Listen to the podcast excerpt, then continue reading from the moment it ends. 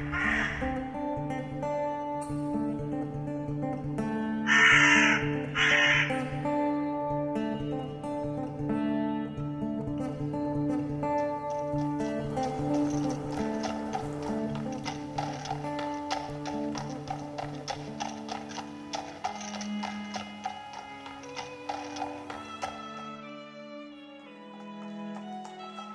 Dawn is just breaking as I steer my buggy towards Hendrickson Hall. The morning chill is biting, but it's a part of the job I've come to enjoy.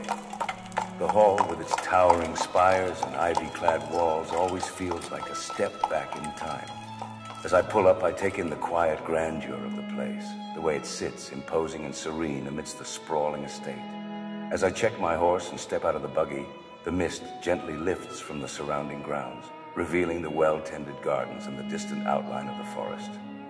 The estate, situated on land steeped in history and whispers of old, reminds me of the different lives and stories that have passed through its gates. As I wait at the front door, I can't help but reflect on the countless times I've made this journey. Each visit adding to the tapestry of stories and experiences that connect me to this place. The hall isn't just a structure, it's a living part of the community its presence felt far beyond the wrought iron gates that guard its entrance. I'm greeted at the door by Mrs. Thornway. Her presence always brings a sense of order and calm. Handing over the stack of letters and parcels, I exchange a few words about the weather and the latest news from town. I can see the household slowly stirring to life behind her. The Hendricksons have a way of making even the simplest of mornings seem elegant. As I'm about to turn back to my buggy, a thought crosses my mind. Mrs. Thornway, I say, I'm heading into Shadowbrook Camp shortly. Do you need anything from there? It's a small gesture, but I've always felt a connection to the folks at Hendrickson Hall. A part of their world, yet apart from it. She seems to consider it for a moment, and I can tell she's weighing the offer. I wait, patient, knowing that a trip to town is not a decision made lightly in a household like this. The morning at Hendrickson Hall begins with the familiar sound of Johnny Bailey's buggy on the gravel drive. His arrival with the post is a daily routine, yet it brings a small slice of the outside world into our stately, somewhat isolated life. Today, as I open the door to greet him, the chill from outside briefly sweeps into the warm hall, a reminder of the world beyond these walls. Johnny is a fixture in our lives, his presence as steady as the ancient oaks that line the estate. As he hands over the letters, his offer to take us into town catches me by surprise. It's an opportunity for Zariya to see more of the world, something I know she cherishes. I quickly weigh the decision, mindful of my responsibilities. Inviting Johnny in for a brief respite from the cold, I serve him coffee in the kitchen. The rich aroma fills the space, a stark contrast to the crisp winter air outside. These moments of warmth and casual conversation are rare and refreshing. Deciding to accept his offer, I prepare Zariya for the journey, ensuring she's dressed warmly against the winter's bite. The departure is swift, the buggy waits, the horse's breath visible in the cold air. As we set off, I feel a mixture of anticipation and responsibility. It's a simple journey to town, but for Zariya, each trip is a chance to learn and experience something new, a brief escape from the strictures of her life at the hall. Adeline, do you think we'll find the perfect ribbon for Beethoven today? I believe so, dear. The shops in town should have just what we need, and perhaps a treat for ourselves as well. The horse drawn buggy, freshly adorned with a layer of snow, stood ready, its wooden wheels creaking as it idled. Johnny Bailey, the reliable postman, held the reins and wore a warm smile as he helped Zariya and Adeline into the carriage. With a gentle nudge and a click of his tongue, Mr. Bailey urged the horses forward. The carriage rolled smoothly along the snow covered path, the wheels crunching softly beneath it. Zariya and I peered around the picturesque landscape. The arrival of Johnny's buggy fills me with anticipation. The ride to Shadowbrook Camp is an adventure I always look forward to. As we leave the estate, I watch the familiar scenery of my home fade into the background, its stately charm giving way to the open skies and wide expanses of the countryside. The journey is a delightful blend of sights and sounds. The forest, with its whispering pines and snow covered paths, is a world of wonder, so different from the manicured grounds of the estate. It's like a winter wonderland. It truly is, Miss Zariya. Witchcrest Peak wears her winter cloak with such elegance. The town of Shadowbrook Camp gradually came into view, nestled at the base of the towering Old Witch. The streets were bustling with townsfolk going about their daily routines, their breath forming clouds in the cold air. There's the market. Beethoven's ribbons must be there. Patience, my dear, we'll find the perfect one after we visit Aunt Tilly's place for stew and some warm bread. Mrs. Thornway, with a gentle hand on Zariya's shoulder, led her through the throngs of people. Their quest for the ribbon was soon successful, and Zariya clutched her prize, a beautifully crafted ribbon that she knew Beethoven would adore. Next on their agenda was a visit to Aunt Tilly's restaurant. The establishment, known throughout the camp for its hearty fare and welcoming atmosphere, was a stark contrast to the formal dining of Hendrickson Hall. As they entered, the warm aroma of stew and freshly baked bread enveloped them. Aunt Tilly, with her ever present apron and warm smile, greeted them like oh, family. We have here. Come on in from the cold. The restaurant was a hub of activity, with miners and townsfolk enjoying their meals amidst lively conversations. Sitting at a cozy table, Zariya and Mrs. Thornway enjoyed the delicious stew and bread, savoring each bite. Aunt Tilly joined them, sharing news and gossip of the town, her stories painting a vivid picture of life in Shadowbrook Camp. Aunt Tilly, may I ask a favor? Yes, little one, what is it? We need to send Papa lunch at the mine. He forgets to eat when he's working. Zariya, darling, your father might be busy. We shouldn't disturb him. Let the child be, Adeline. She knows her father. Garçon, pack up the stew and cornbread. Add some lemonade, too. The runner hastens to assemble the meal while Adeline watches, a mixture of concern and admiration in her eyes. The runner scurries to prepare the order as Aunt Tilly dictated the items. A steaming bowl of her famous witchcrest stew, hearty and filling, perfect for a hard-working man. A golden slice of cornbread, butter melting into its warm crevices, and a refreshing jar of homemade lemonade. All set, ma'am. Tell him Miss Zariya insists, and make sure he eats it all. Aunt Tilly excuses herself after the garçon is sent off, and she returns to the kitchen briefly to talk to her sous chef, Samuel. You see that little one? She's got more heart than most folks twice her size. Reminds me of this town when it was just starting, full of hope and stubbornness. She's special, Aunt Tilly. She is. Keeps her father on his toes, keeps all of us on our toes. She's the kind of spark Shadowbrook Camp needs.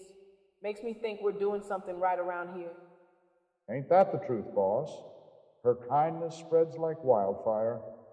Well, we've got a busy day ahead of us. Those miners are always hungry for something hearty. That's for sure, boss. The stew and pies are the crowd favorites, especially in this weather. You got that right. Let's make sure that stew simmers to perfection and them pies come out of the oven piping hot. Wouldn't want to disappoint our regulars. Don't you worry, Tilly. I've got the recipes down to a science. They'll be singing our praises down at the mines. That's what I like to hear. And while you're at it, let's stock up on those biscuits. The miners love dunking them in their coffee. Biscuits it is. I'll make a fresh batch just before the lunch rush. After their warm and delightful visit at Aunt Tilly's restaurant, Zariya and Mrs. Thornway made their way to a dressmaker's shop. It was on a frost kissed morning when the sky was as clear as the crystal waters of Cobalt Cavern Lake that an exciting stir fluttered through our town. A messenger, looking like a brave knight from the stories, rode in on a horse that puffed clouds of steam. Clutched in his gloved hand was a letter, sealed with a grand wax stamp showing a mighty lion and a clever raven the symbols of my daddy, Mr. Reinhardt Hendrickson. I peered out from the shop window, my eyes wide with curiosity, as the sheriff, standing tall and dignified, received the missive in the town square. The townsfolk, their faces lit with anticipation, gathered around, eager to hear the news. With a voice steady and clear, the sheriff broke the seal, revealing the proud lion and the cunning raven. Good people of Shadowbrook Camp, I have a message for the entire town. Let it be known that Mr. Reinhardt Hendrickson, our esteemed benefactor and the owner of the Hendrickson Mining Corporation, invites one and all to partake in a Yuletide gala of unparalleled delight. This grand Christmas soiree shall be held at the illustrious Hendrickson Hall on the eve of December 12th.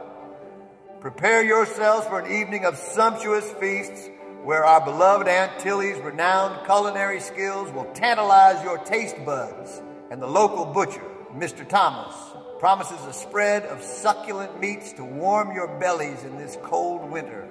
Behold the spectacle of a lifetime with props and furniture crafted by none other than our skilled carpenter, Mr. Jonathan Mackenzie, and draperies of the finest fabric imported from distant Europe brought forth by the diligent hands of our local seamstress, Mrs. Abigail Fletcher. And lo, a performance to capture your hearts. Mr. Hendrickson himself shall grace the stage, presenting a one man rendition of Charles Dickens' A Christmas Carol. Rumors whisper of stage illusions crafted by the clever hands of our apothecary, Mr. Jacob Wells, that promise to leave you in awe. As we come together, let us share in the joy and camaraderie that defines the spirit of our community. This is not merely a party, it is a testament to the resilience and warmth of our town, a beacon of light in the shadow of Witchcrest Peak. So mark your calendars, don your finest attire, and let us join together in merriment and celebration. This Yuletide, the heart of Witchcrest Peak will beat in unison within the walls of our little Zariya's home in the hollow. Come one, come all, and let us make this a night to remember.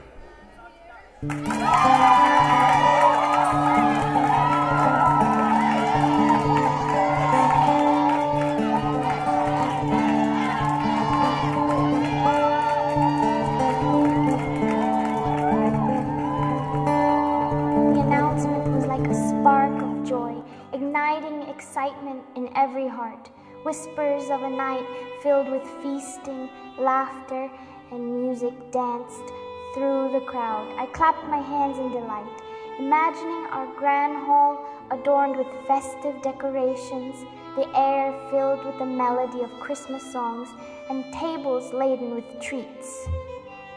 The messenger then departed, leaving a trail of happy murmurs behind I turned away from the window, my heart brimming with joy, dreaming of the magical night that awaited us all, a night where the heart of our quaint town would come together in celebration under the roof of our beloved Hendrickson Hall.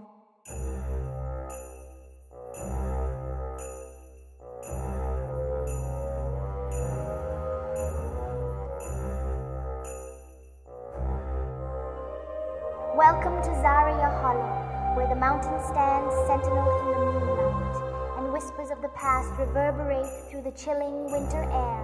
I am Zariya Hendrickson, your guide to the uncharted realms of this winter solstice, where the secrets of Hendrickson Hall are unveiled beneath the shroud of night. The flickering the frost covered windows, and the echoes of laughter from the past paint a portrait of a Yuletide gathering like no other. Join me on this dark winter journey as we unlock the stories that haunt this night in the house, where the boundaries between the living and the departed blur, and the echoes of history resonate through the frosty stillness.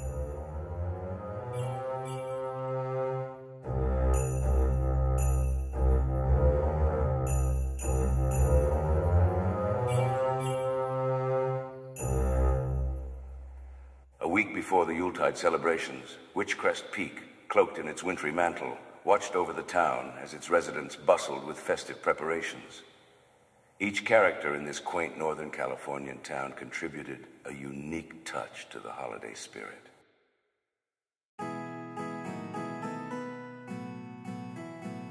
Madame Ruth, her mystic shop now a beacon of festive spirit, hosted small gatherings where she read tarot cards and shared stories of Yule traditions, her voice weaving a tapestry of ancient lore and modern hopes. She and Esme Levine, the opera singer, collaborated on a special performance that blended music with mysticism, creating an enchanting event that promised to be one of the highlights of the holiday season.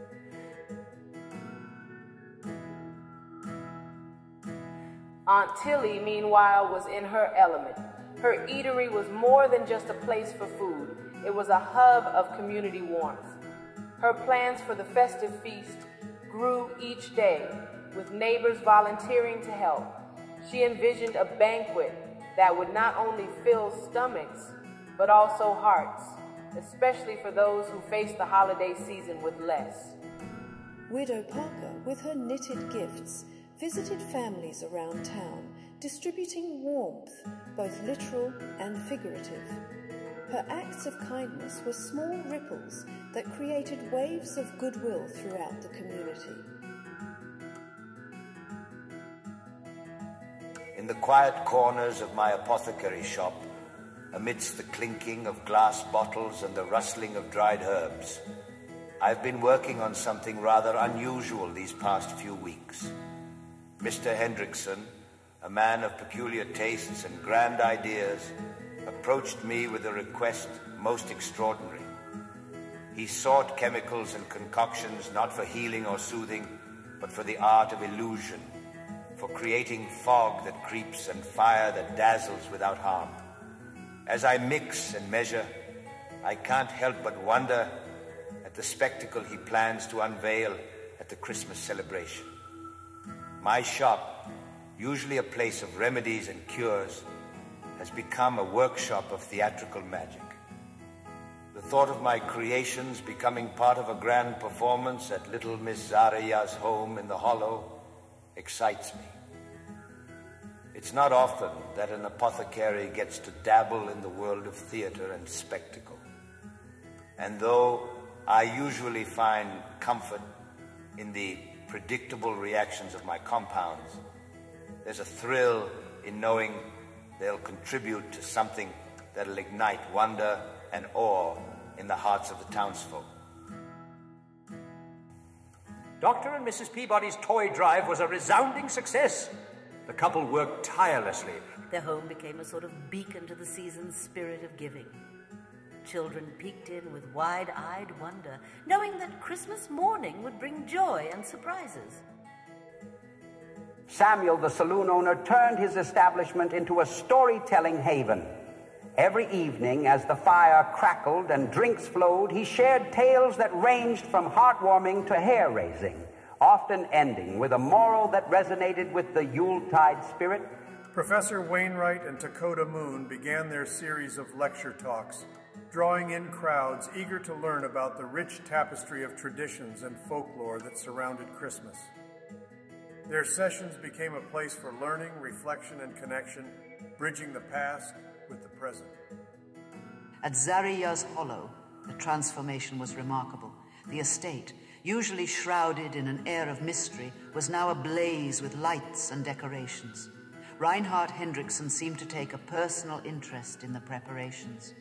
Whispers among the townsfolk spoke of a grand party that would be unlike any other, a celebration that would bring together the entire community in a spectacle of festivity and joy.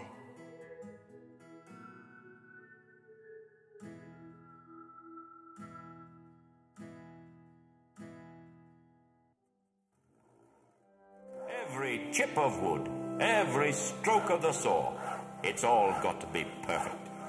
Mr. Hendrickson. He's got this grand vision for a Christmas carol, and he's trusting me to bring it to life. It's not just about building a set, it's about crafting a world. The chair for Scrooge, now that's a challenge, has to look stern and unwelcoming, just like Scrooge himself. But I'm not just a carpenter, am I? I'm a creator of worlds. And this Christmas, I'm going to give them something that'll make their eyes wide with wonder. The sound of my hammer, the scent of fresh wood. It's like a symphony, a prelude to the magic we're about to unveil.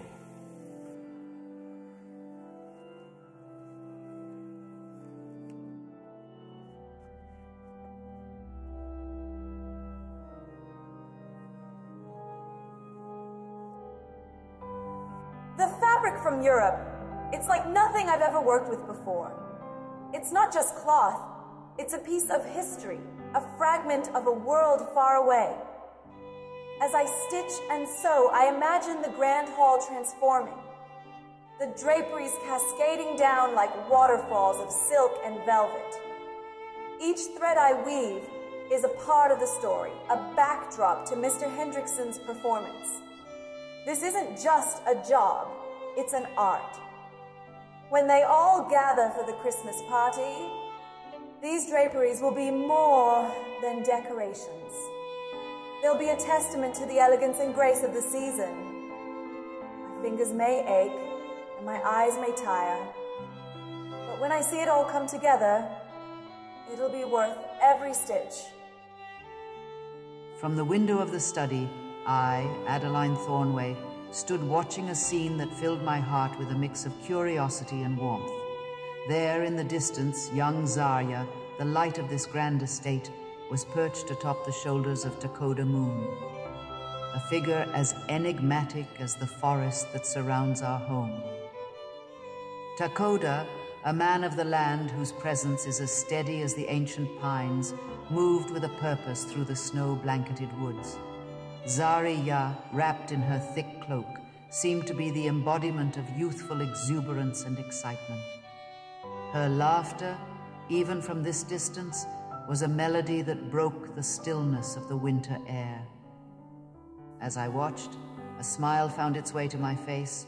It was rare to witness such a bond the wise, quiet Takoda and our vibrant Zariya.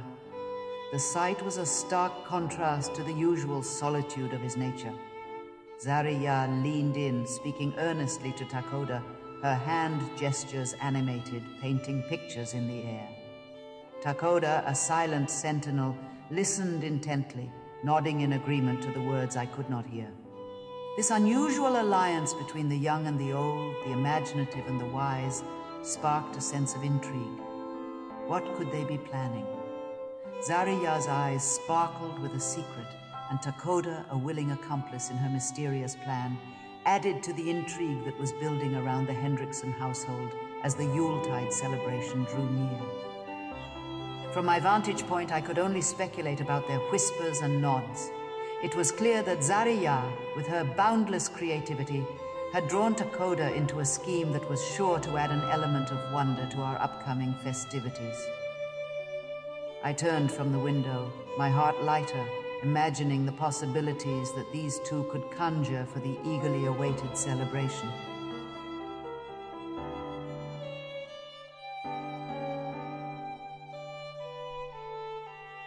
As the day of the Yuletide celebration approached, a sense of unity enveloped Witchcrest Peak. Neighbors helped each other with decorations, shared recipes, and exchanged small gifts. It was a time when the cold, snowy backdrop was warmed by the glow of community and the anticipation of shared joy.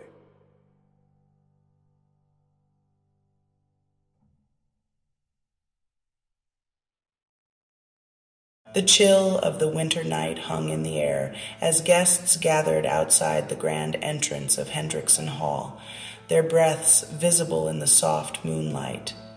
The atmosphere was filled with anticipation, a shared sense of excitement, and perhaps a touch of nervousness. These were no ordinary visitors, but the townsfolk of Shadowbrook Camp, each dressed in their finest attire, eager to partake in the enchanting Yuletide gala within. As they huddled near the grand double doors, adorned with festive wreaths and ribbons, their murmurs of conversation filled the night. Eyes sparkled with curiosity, and laughter wafted on the crisp breeze, momentarily drowning out the sounds of the surrounding forest. And there, at the threshold, stood Adeline Thornway, the housekeeper of Hendrickson Hall, her presence as commanding as it was enigmatic. The guests exchanged hushed whispers and curious glances. For some, it was a curiosity. For others, it was an opportunity for gossip.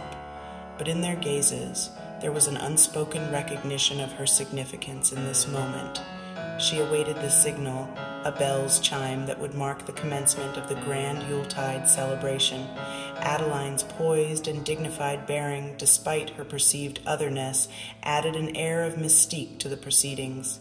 She was the guardian of the threshold, the one entrusted with opening the doors to this magical world within. These doors, ornate and grand, stand as a symbol of my journey.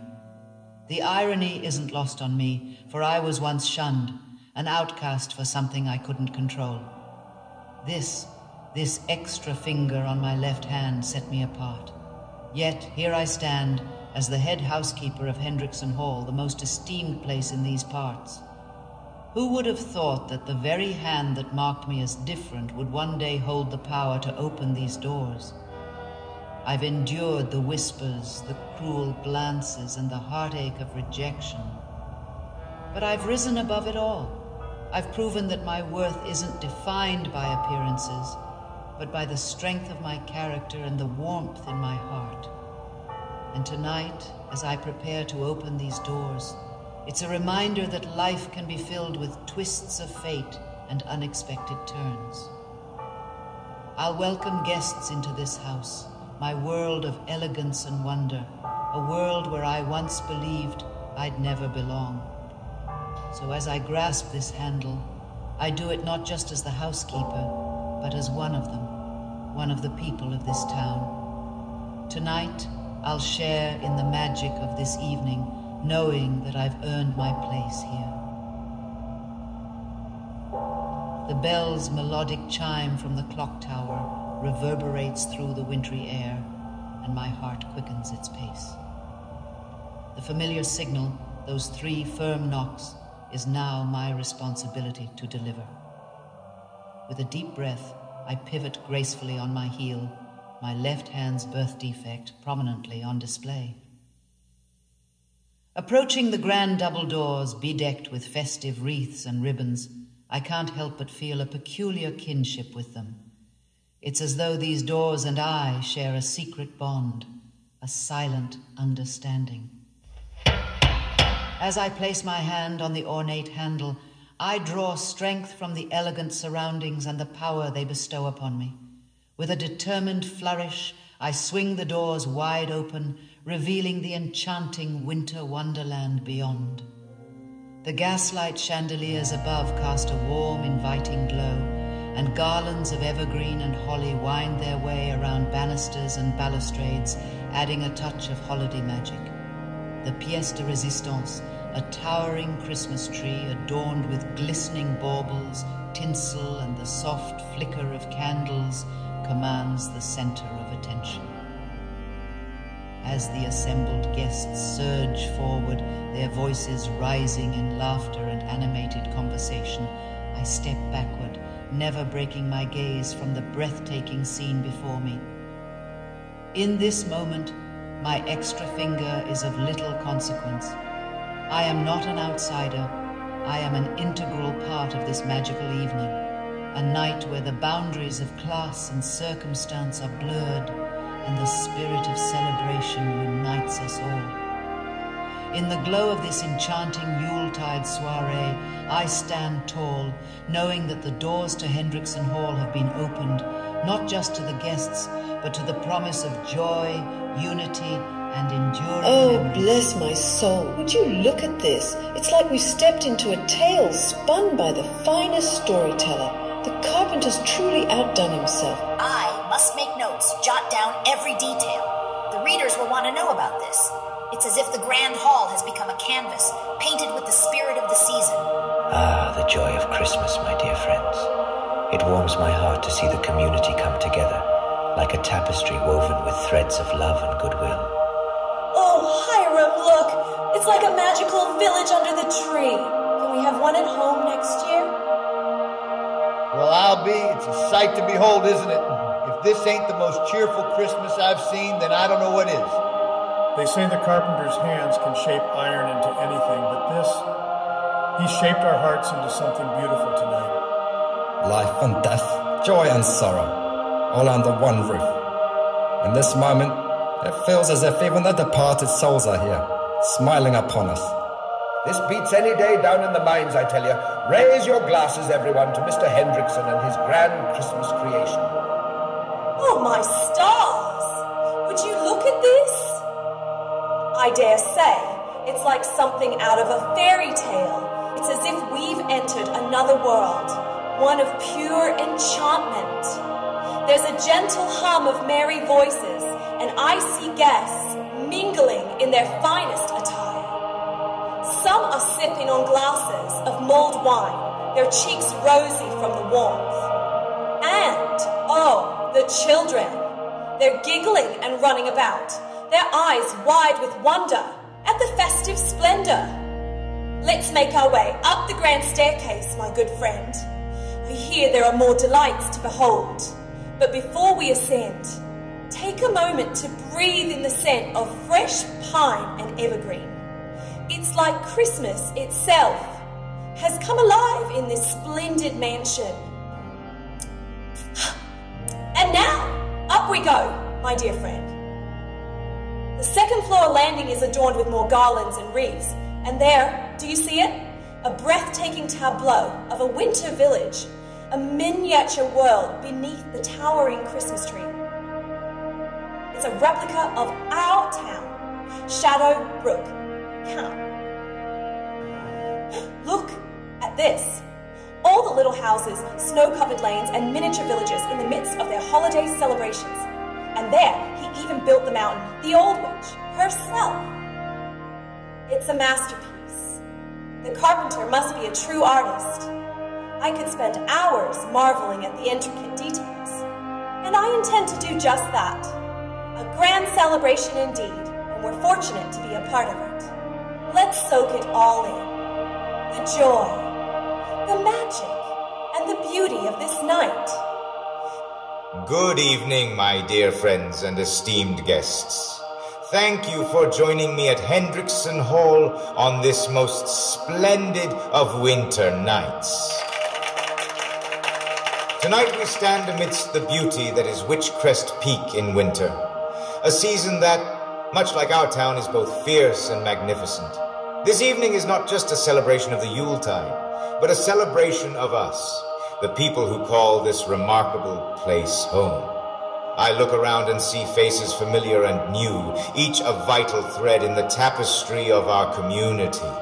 This hall, often silent and solitary, tonight thrums with the life and energy you all bring. It's an honor to open its doors to such vibrant company. Ah, let us make merry then, in the true spirit of the season, uh, with good food, rousing music, and stories shared by the fire. May tonight be a memory we carry with us through the seasons to come.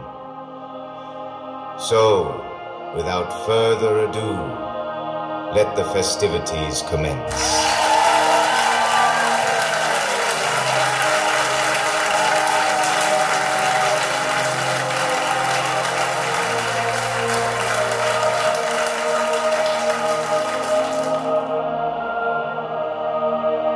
As I mingled through the crowd, the energy of the hall was palpable. My gaze fell upon the faces illuminated by candlelight, each carrying their own secrets and stories. I couldn't resist sharing a few fortunes, the cards revealing glimpses of the future as the guests listened, their eyes wide with a blend of skepticism and fascination. The air was heavy with mystery, just the way I like it. As the night progressed, I found myself in deep conversation with a few town elders discussing everything from the common cold to the mysteries of the human mind. The warmth of the gathering, the sound of the pipe organ in the background, it all felt so invigorating. It's nights like these that remind me why I love this town. Leaning against the wall, drink in hand, I watch the scenes unfold. The laughter, the dances, the small shared moments. Every so often someone would pull me into a tale or a joke. The hall was alive, a living storybook, and I, a character content to watch the plot twist and turn. From my secluded spot, I observe the gala with an artist's eye. The swirl of dresses, the play of light and shadow, the expressions of joy and surprise. It was all a beautiful, moving painting. And in the midst of it all, young Zariya, a bright spark, her laughter ringing clear. I darted through the crowd, a sprite among the revelers. Every so often, I'd catch Takoda's eye, and we'd share a secret smile. Our surprise was still to come, and the anticipation bubbled within me like a spring. Oh, how they'll marvel, I thought, my heart dancing to the rhythm of the night. From my vantage point near the grand fireplace, I observed the dance floor with an eagle eye. Ah, there's young Miss Clara, the flower girl being swept into a dance by Dr. Peabody's eldest son. Such a charming pair they make. And over there, Samuel, the saloon owner, sharing a dance with Widow Parker. Now, that's a surprising match, but they do seem to be enjoying themselves immensely. I adjusted my spectacles to better view the delightful scene. Our town's blacksmith appeared quite the gentleman, leading Abigail, our talented seamstress, through a graceful waltz. Their laughter was infectious. I couldn't help but smile, thinking of the gossip that would surely follow. And there, in a quieter corner, Professor Wainwright engaged in deep conversation with Madame Ruth. Now that's a pairing that piques one's curiosity. Amidst the twirling and swirling of dancers, my attention was drawn to young Zariya, a vision of youth and excitement, chatting animatedly with Takoda Moon. Their bond was unmistakable, a blend of wisdom and whimsy. It made me think of the stories and lessons we could all learn from such an unlikely friendship. As I sipped my punch, I noted Mr. Hendrickson himself, a gracious host, sharing a polite dance with Adeline Thornway. Their dance was the epitome of elegance and propriety. Around them, the room buzzed with energy, every dance, every shared glance, a story unfolding in this grand tapestry of our Yuletide Gala. As the dinner hour arrives at the Yuletide Gala in Hendrickson Hall, the atmosphere shifts from lively mingling to a more structured yet equally festive setting. Seated at a long table adorned with fine linen and sparkling silverware, I watched as the guests settled into their seats.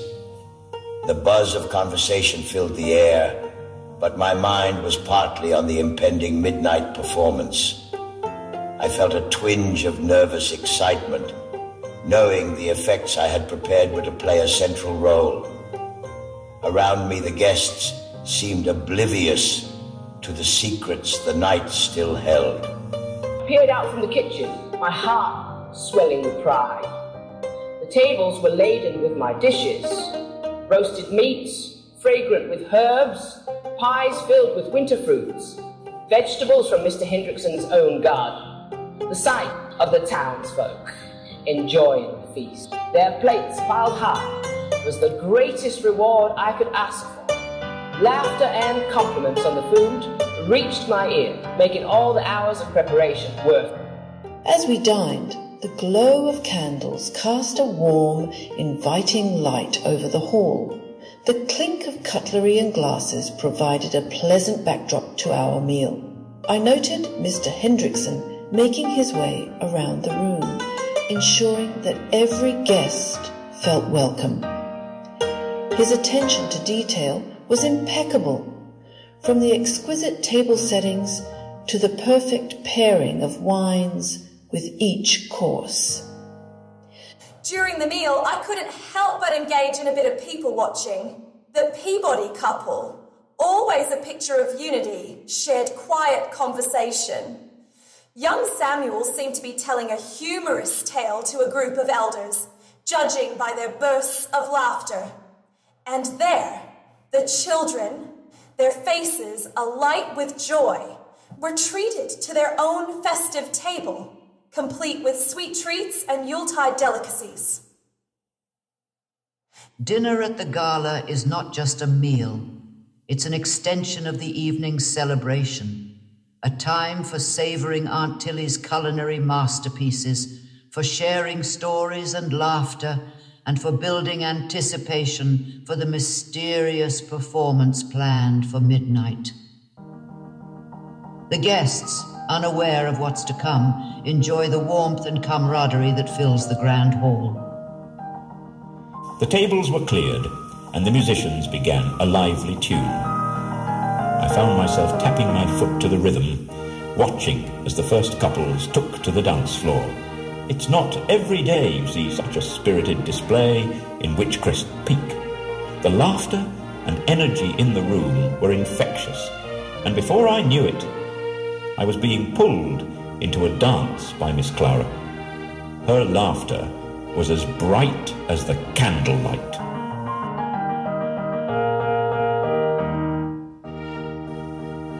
After dinner, the younger ones gathered around me, their eyes wide with curiosity. Tell us a ghost story, Madame Ruth, they urged. So, by the light of the fireplace, I spun a tale of Yuletide spirits and mysteries of the winter solstice. The children hung on every word, their imaginations alight with the magic of the season.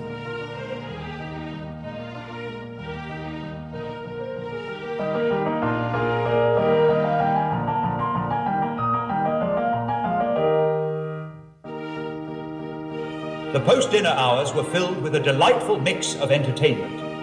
I watched as Professor Wainwright and Takoda Moon engaged a group in a lively discussion about Christmas folklore. Their tales were a fascinating blend of legend and history, captivating the guests with a sense of wonder about the traditions we hold dear.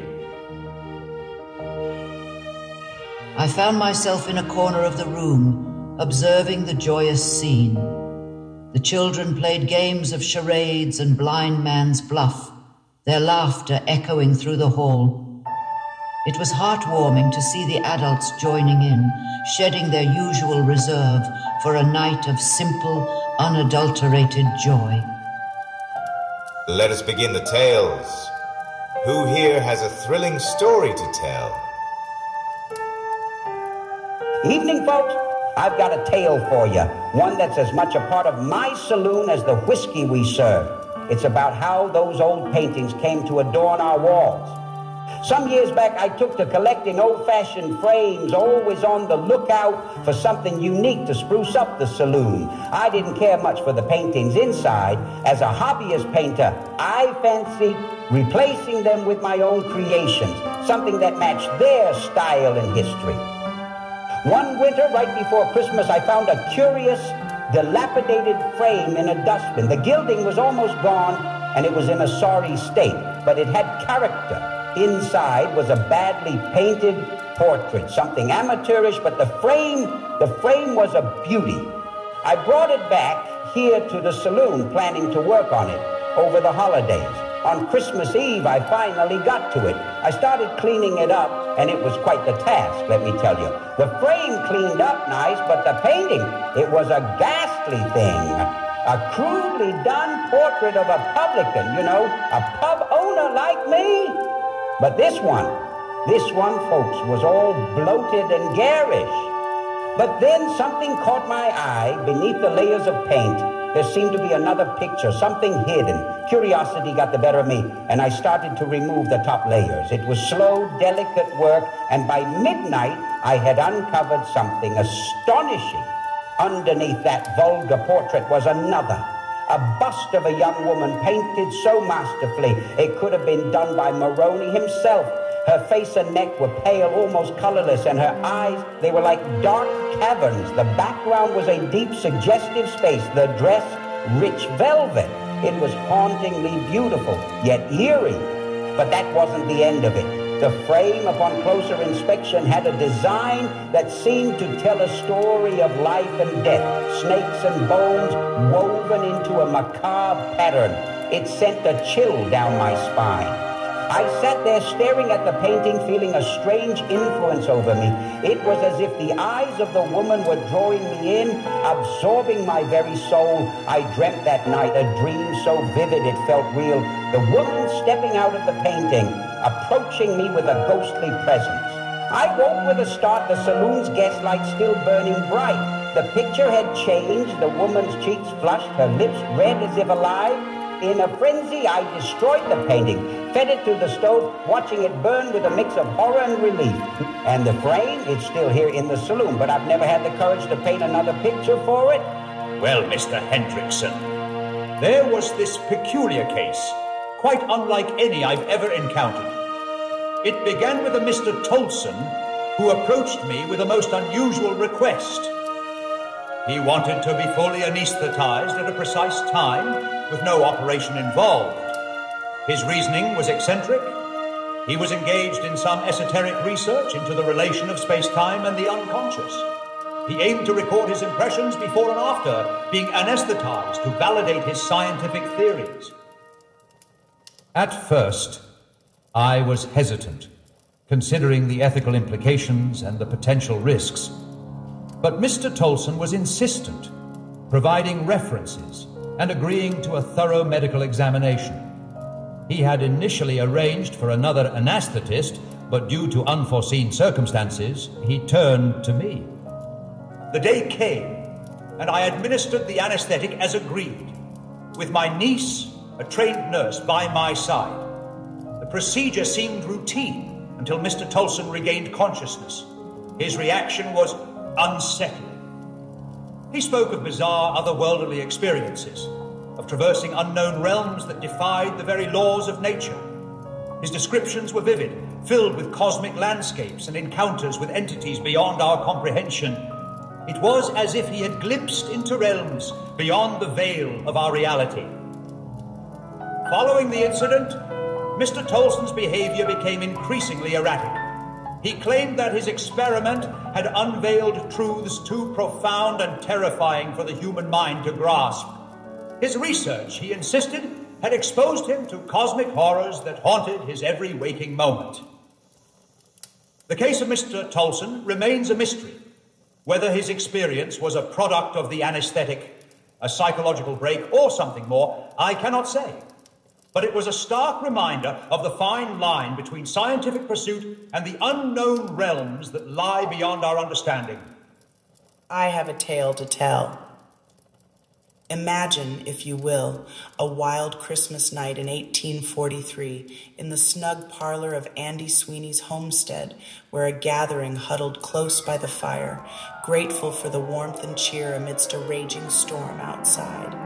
Mrs. Sweeney, looking out into the blizzard, uttered a prayer for any poor souls caught in the tempest, drawing the curtains tight against the howling wind. The Sweeney household was renowned for its hospitality, and that night, their oak table groaned under the weight of a bountiful feast. Mountains of roast beef, hills of potatoes, and an entire family of pies dressed in their crusty suits adorned the table, bringing joy and light to that frozen night. But outside, the storm raged on, transforming the moorland into a wintry abyss where the signpost at the four crossroads, a mundane thing in normal weather, now loomed like a monstrous specter with hideous reaching arms. In the midst of their merriment, their sanctuary of warmth and laughter, a cry pierced the night, a cry of anguish that stilled every heart in the room. It was a human voice, desperate and fearful, seeking shelter from the storm. Andy Sweeney flung the door open, and a beam of light cut through the tempest, revealing a young man, a stranger, fleeing towards the house. He collapsed upon the threshold, seeking refuge in the Sweeney's welcoming home. This young man, an English gentleman by his attire, recounted his harrowing experience. Lost in the storm, he wandered off the road, his strength waning, his mind teetering on the brink of despair. In his darkest moment, he encountered a figure clad in black, a mysterious stranger who offered him a devilish game of cards at the crossroads with stakes far beyond mere gold. The tale grew more macabre as the stranger described his ordeal, playing cards with this sinister figure under the ghostly light of a lantern on a milestone that seemed more like a gravestone. The game, he claimed, was not just for money, but for his very soul. As the stranger played for his life, he glimpsed something terrifying a cloven hoof beneath the hem of the man in black's cloak, revealing the true nature of his opponent. In a moment of terror and clarity, he fled, escaping the clutches of what he believed to be the devil himself. The tale ended with the stranger safe within the Sweeney's home, but the mystery of that night at the crossroads lingered, leaving the listeners to wonder whether it was a brush with the supernatural or a trick of the mind brought on by the storm. Ah, what a sight this Yule celebration is! The grand hall of the Hendrickson house, transformed into a festive wonderland, teeming with the joyous faces of Shadowbrook Camp's townsfolk.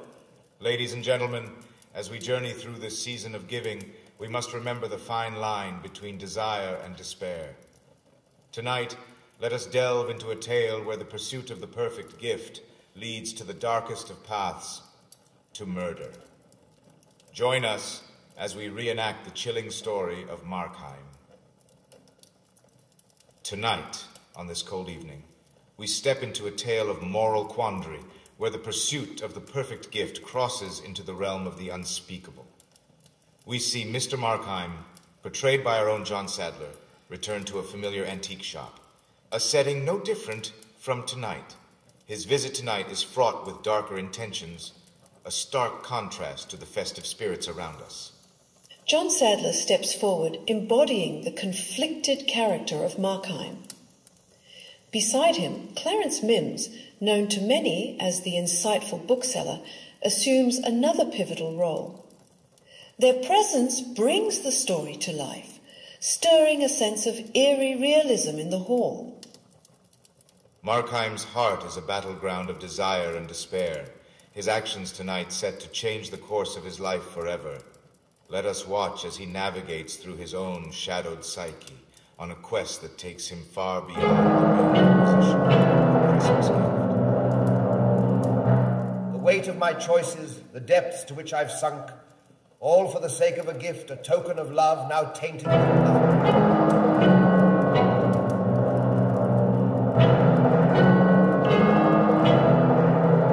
You stand at a crossroads, Markheim. One path leads to redemption, the other to eternal damnation.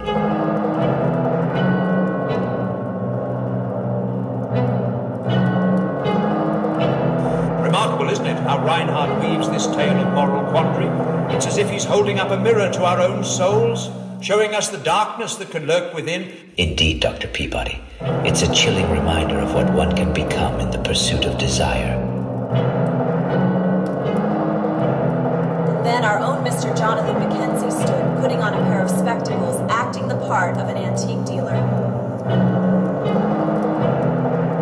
Markheim. Our windfalls are of various kinds. Some customers are ignorant, and then I touch a dividend on my superior knowledge. Some are dishonest, and in that case, I profit by my virtue. Markheim had but just entered from the daylight streets, and his eyes had not yet grown familiar with the mingled shine and darkness in the shop. At these pointed words, and before the near presence of the flame, he blinked painfully and looked aside. You, come to me on Christmas Day, when you know that I am alone in my house, put up my shutters, and make a point of refusing business. Well, you will have to pay for that. You will have to pay for my loss of time when I should be balancing my books. You will have to pay besides for a kind of manner that I remark in you today very strongly. I, sir, am the essence of discretion and ask no awkward questions. But when a customer cannot look me in the eye, he has to pay for it. You can give, as usual, a clear account of how you came into the possession of the object. Still your uncle's cabinet? A remarkable collector, sir. And the little pale, round shouldered dealer stood almost on tiptoe, looking over the top of his gold spectacles and nodding his head with every mark of disbelief. Markheim returned his gaze with one of infinite pity and a touch of horror. This time, you are in error. I have not come to sell, but to buy. I have no curios to dispose of. My uncle's cabinet is bare to the wainscot. Even were it still intact, I have done well on the stock exchange, and should more likely add to it than otherwise. And my errand today is simplicity itself. I seek a Christmas present for a lady, and certainly I owe you every excuse for thus disturbing you upon so small a matter. But the thing was neglected yesterday. I must produce my little compliment at dinner. And, as you very well know, a rich marriage is not a thing to be neglected. There followed a pause, during which the dealer seemed to weigh the statement incredulously. The ticking of many clocks among the curious lumber of the shop and the faint rushing of the cabs in a near thoroughfare filled up the interval of silence. Well, sir, be it so. You are an old customer after all. And if, as you say, you have the chance of a good marriage, far be it from me to be an obstacle.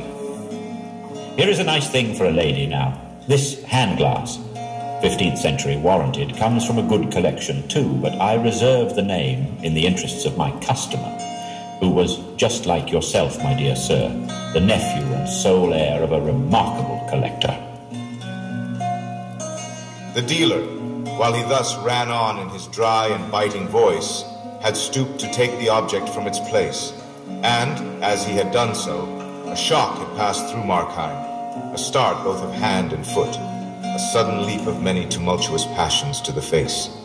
It passed as swiftly as it came, and left no trace beyond a certain trembling of the hand that now received the glass. A looking glass?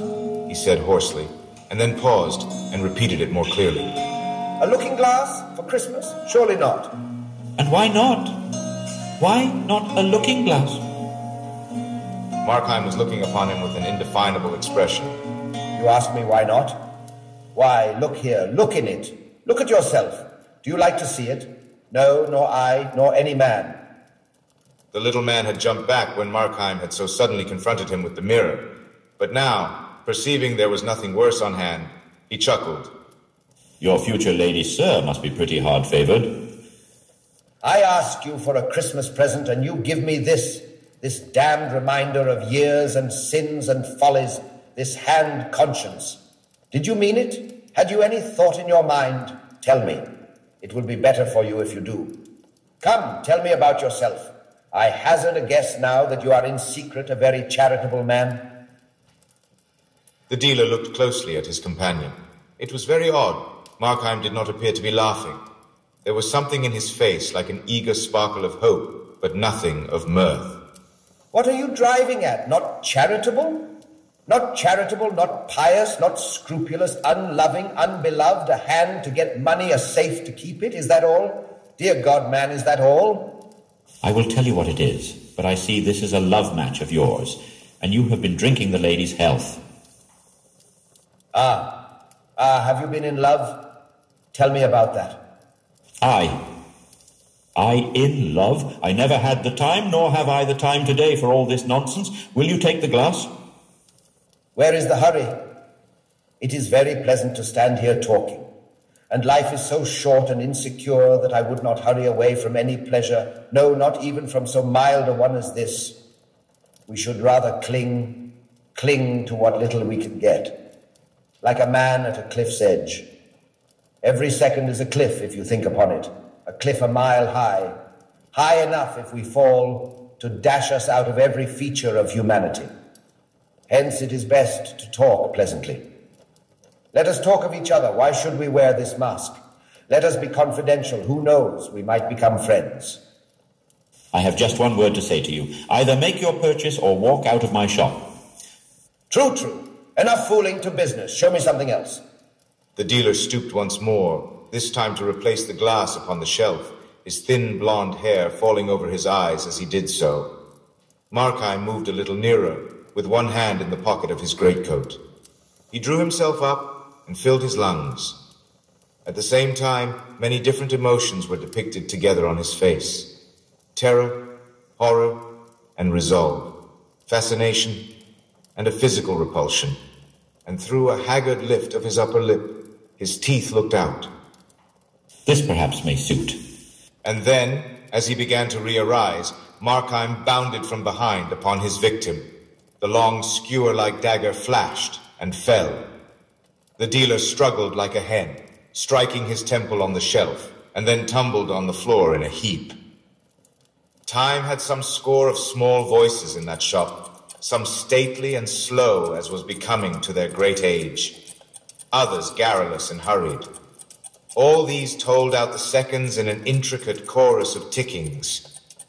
Then the passage of a lad's feet, heavily running on the pavement, broke in upon these smaller voices and startled Markheim into the consciousness of his surroundings. He looked about him awfully. The candle stood on the counter, its flame solemnly wagging in a draught. And by that inconsiderable movement, the whole room was filled with noiseless bustle and kept heaving like a sea, the tall shadows nodding, the gross blots of darkness swelling and dwindling as with respiration, the faces of the portraits and the china gods changing and wavering like images in water.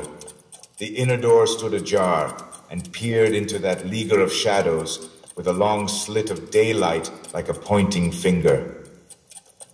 From these fear-stricken rovings, Markheim's eyes returned to the body of his victim, where it lay both humped and sprawling, incredibly small and strangely meaner than in life. In these poor, miserly clothes, in that ungainly attitude, the dealer lay like so much sawdust. Markheim had feared to see it, and lo, it was nothing. And yet, as he gazed, this bundle of old clothes and pool of blood began to find eloquent voices. There it must lie.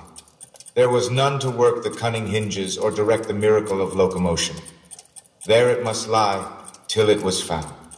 Found, I, and then, then would this dead flesh lift up a cry that would ring over England and fill the world with the echoes of pursuit. I, dead or not, this was still the enemy. Time was that when the brains were out, he thought, and the first word struck into his mind. Time now that the deed was accomplished. Time which had closed for the victim had become instant and momentous for the slayer. The thought was yet in his mind when first one and then another, with every variety of pace and voice, one deep as the bell from a cathedral turret, another ringing on its treble notes the prelude of a waltz. The clocks began to strike the hour of three in the afternoon. The sudden outbreak of so many tongues in that dumb chamber staggered him. He began to bestir himself, going to and fro with the candle, beleaguered by moving shadows, and startled to the soul by chance reflections. In many rich mirrors, some of home designs, some from Venice or Amsterdam, he saw his face repeated and repeated, as it were an army of spies. His own eyes met and detected him, and the sound of his own steps, lightly as they fell, vexed the surrounding quiet. And still, as he continued to fill his pockets, his mind accused him with a sickening iteration of the thousand faults of his design. He should have chosen a more quiet hour. He should have prepared an alibi. He should not have used a knife. He should have been more cautious and only bound and gagged the dealer and not killed him. He should have been more bold and killed the servant also. He should have done all things otherwise poignant regrets, weary, incessant toiling of the mind to change what was unchangeable, to plan what was now useless. to be the architect of the irrevocable past. Meanwhile, and behind all this activity, brute terrors, like the scurrying of rats in a deserted attic, filled the more remote chambers of his brain with riot. The hand of the constable would fall heavy on his shoulder, and his nerves would jerk like a hooked fish. Or he beheld in galloping defile the dock, the prison, the gallows, and the black coffin. Terror of the people in the streets sat down before his mind like a besieging army. It was impossible, he thought, but that some rumor of the struggle must have reached their ears and set on edge their curiosity. And now, in all the neighboring houses, he divined them sitting motionless and with uplifted ear, solitary people, condemned to spend Christmas dwelling alone on memories of the past, and now startlingly recalled from that tender exercise. Happy family parties struck into silence round the table, the mother still with raised finger, every degree and age and humor, but all by their own hearths, prying and hearkening and weaving the rope that was to hang him. Sometimes it seemed to him he could not move too softly. The clink of the tall bohemian goblets rang out loudly like a bell, and alarmed by the bigness of the ticking, he was tempted to stop the clocks. And then, again with a swift transition of his terrors, the very silence of the place appeared a source of peril and a thing to strike and freeze the passer-by, and he would step more boldly and bustle aloud among the contents of the shop and imitate with elaborate bravado the movements of a busy man at ease in his own house. But he was now so pulled about by different alarms that, while one portion of his mind was still alert and cunning, another trembled on the brink of lunacy. One hallucination in particular took a strong hold on his credulity. The neighbor hearkening with white face beside his window, the passerby arrested by a horrible surmise on the pavement. These could at worst suspect, they could not know. Through the brick walls and shuttered windows, only sounds could penetrate. But here, within the house, was he alone? He knew he was. He had watched the servant set forth sweethearting in her poor best, out for the day, written in every ribbon and smile. Yes, he was alone, of course, and yet, in the bulk of empty house about him, he could surely hear a stir of delicate footing. He was surely conscious, inexplicably conscious, of some presence. Aye, surely. To every room and corner of the house, his imagination followed it. And now it was a faceless thing, and yet had eyes to see with. And again it was a shadow of himself. And yet again, behold the image of the dead dealer, re-inspired with cunning and hatred. At times, with a strong effort, he would glance at the open door which still seemed to repel his eyes. The house was tall, the skylight small and dirty, the day blind with fog, the light that filtered down to the ground story was exceedingly faint and showed dimly on the threshold of the shop. And yet, in that strip of doubtful brightness, did there not hang wavering shadow? Suddenly, from the street outside, a very jovial gentleman began to beat with a staff on the shop door, accompanying his blows with shouts and railleries in which the dealer was continually called upon by name. Markheim, smitten into ice, glanced at the dead man. But no, he lay quite still. He was fled away far beyond earshot of these blows and shoutings. He was sunk beneath seas of silence, and his name, which would once have caught his notice above the howling of a storm, had become an empty sound. And presently the jovial gentleman desisted from his knocking and departed. Here was a broad hint to hurry what remained to be done, to get forth from this accusing neighborhood, to plunge into a bath of London multitudes, and to reach on the other side of day, that haven of safety and apparent innocence, his bed. One visitor had come. At any moment another might follow and be more obstinate. To have done the deed, and yet not to reap the profit, would be too abhorrent a failure. The money, that was now Markheim's concern, and as a means to that, the keys. He glanced over his shoulder at the open door, where the shadow was still lingering and shivering, and with no conscious repugnance of the mind, yet with a tremor of the belly, he drew near the body of his victim. The human character had quite departed. Like a suit, half stuffed with bran, the limbs lay scattered, the trunk doubled on the floor, and yet the thing repelled him. Although so dingy and inconsiderable to the eye, he feared it might have more significance to the touch. He took the body by the shoulders and turned it on its back. It was strangely light and supple, and the limbs, as if they had been broken, fell into the oddest postures. Face was robbed of all expression, but it was as pale as wax and shockingly smeared with blood about one temple. That was for Markheim the one displeasing circumstance. It carried him back, upon the instant, to a certain fair day in a fisher's village.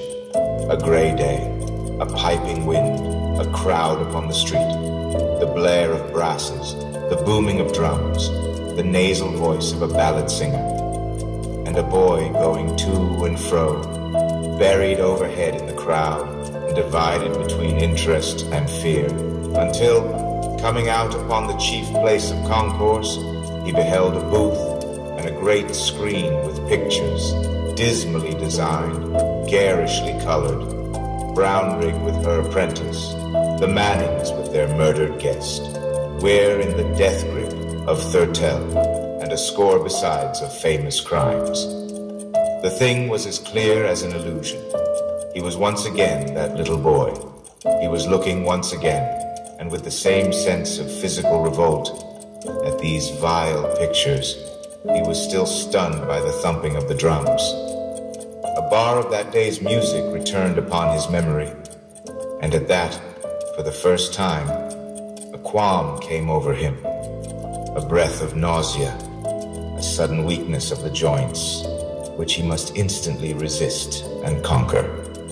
He judged it more prudent to confront than to flee from these considerations, looking the more hardily in the dead face, bending his mind to realize the nature and greatness of his crime.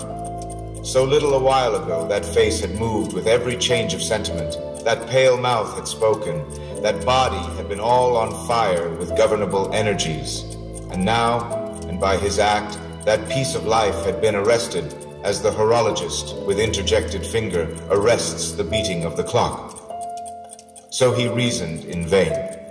He could rise to no more remorseful consciousness. The same heart which had shuddered before the painted effigies of crime looked on its reality unmoved. At best, he felt a gleam of pity for one who had been endowed in vain with all those faculties that can make the world a garden of enchantment, one who had never lived and who was now dead. But of penitence, no, not a tremor. With that, shaking himself clear of these considerations, he found the keys and advanced toward the open door of the shop. Outside, it had begun to rain smartly, and the sound of the shower upon the roof had banished silence. Like some dripping cavern, the chambers of the house were haunted by an incessant echoing which filled the ear and mingled with the ticking of the clocks. And, as Markheim approached the door, he seemed to hear, in answer to his own cautious tread, the steps of another foot withdrawing up the stair. The shadow still palpitated loosely on the threshold. He threw a ton's weight of resolve upon his muscles and drew back the door. The faint, foggy daylight glimmered dimly on the bare floor and stairs, on the bright suit of armor posted, halberd in hand, upon the landing, and on the dark wood carvings and framed pictures that hung against the yellow panels of the wainscot. So loud was the beating of the rain through all the house that, in Markheim's ears, it began to be distinguished into many different sounds footsteps and sighs, the tread of regiments marching in the distance, the chink of money in the counting, and the creaking of doors held stealthily ajar, appeared to mingle with the patter of the drops upon the cupola and the gushing of the water in the pipes. The sense that he was not alone grew upon him to the verge of madness. On every side he was haunted and begirt by presences. He heard them moving in the upper chambers. From the shop, he heard the dead man getting to his legs. And as he began with a great effort to mount the stairs, feet fled quietly before him and followed stealthily behind. If he were but deaf, he thought, how tranquilly he would possess his soul. And then again, and hearkening with ever fresh attention, he blessed himself for that unresting sense which held the outposts and stood a trusty sentinel upon his life. His head turned continually on his neck, his eyes, which seemed starting from their orbits, scouted on every side, and on every side were half rewarded as with the tale of something nameless, vanishing. The four and twenty steps to the first floor were four and twenty agonies.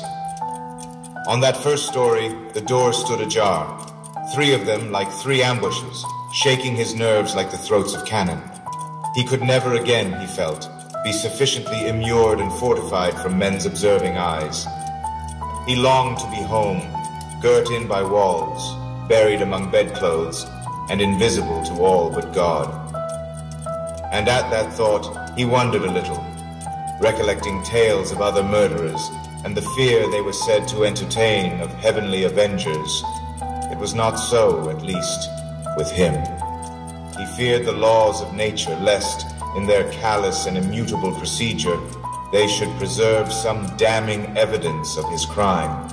He feared tenfold more, with a slavish, superstitious terror, some scission in the continuity of man's experience, some willful illegality of nature.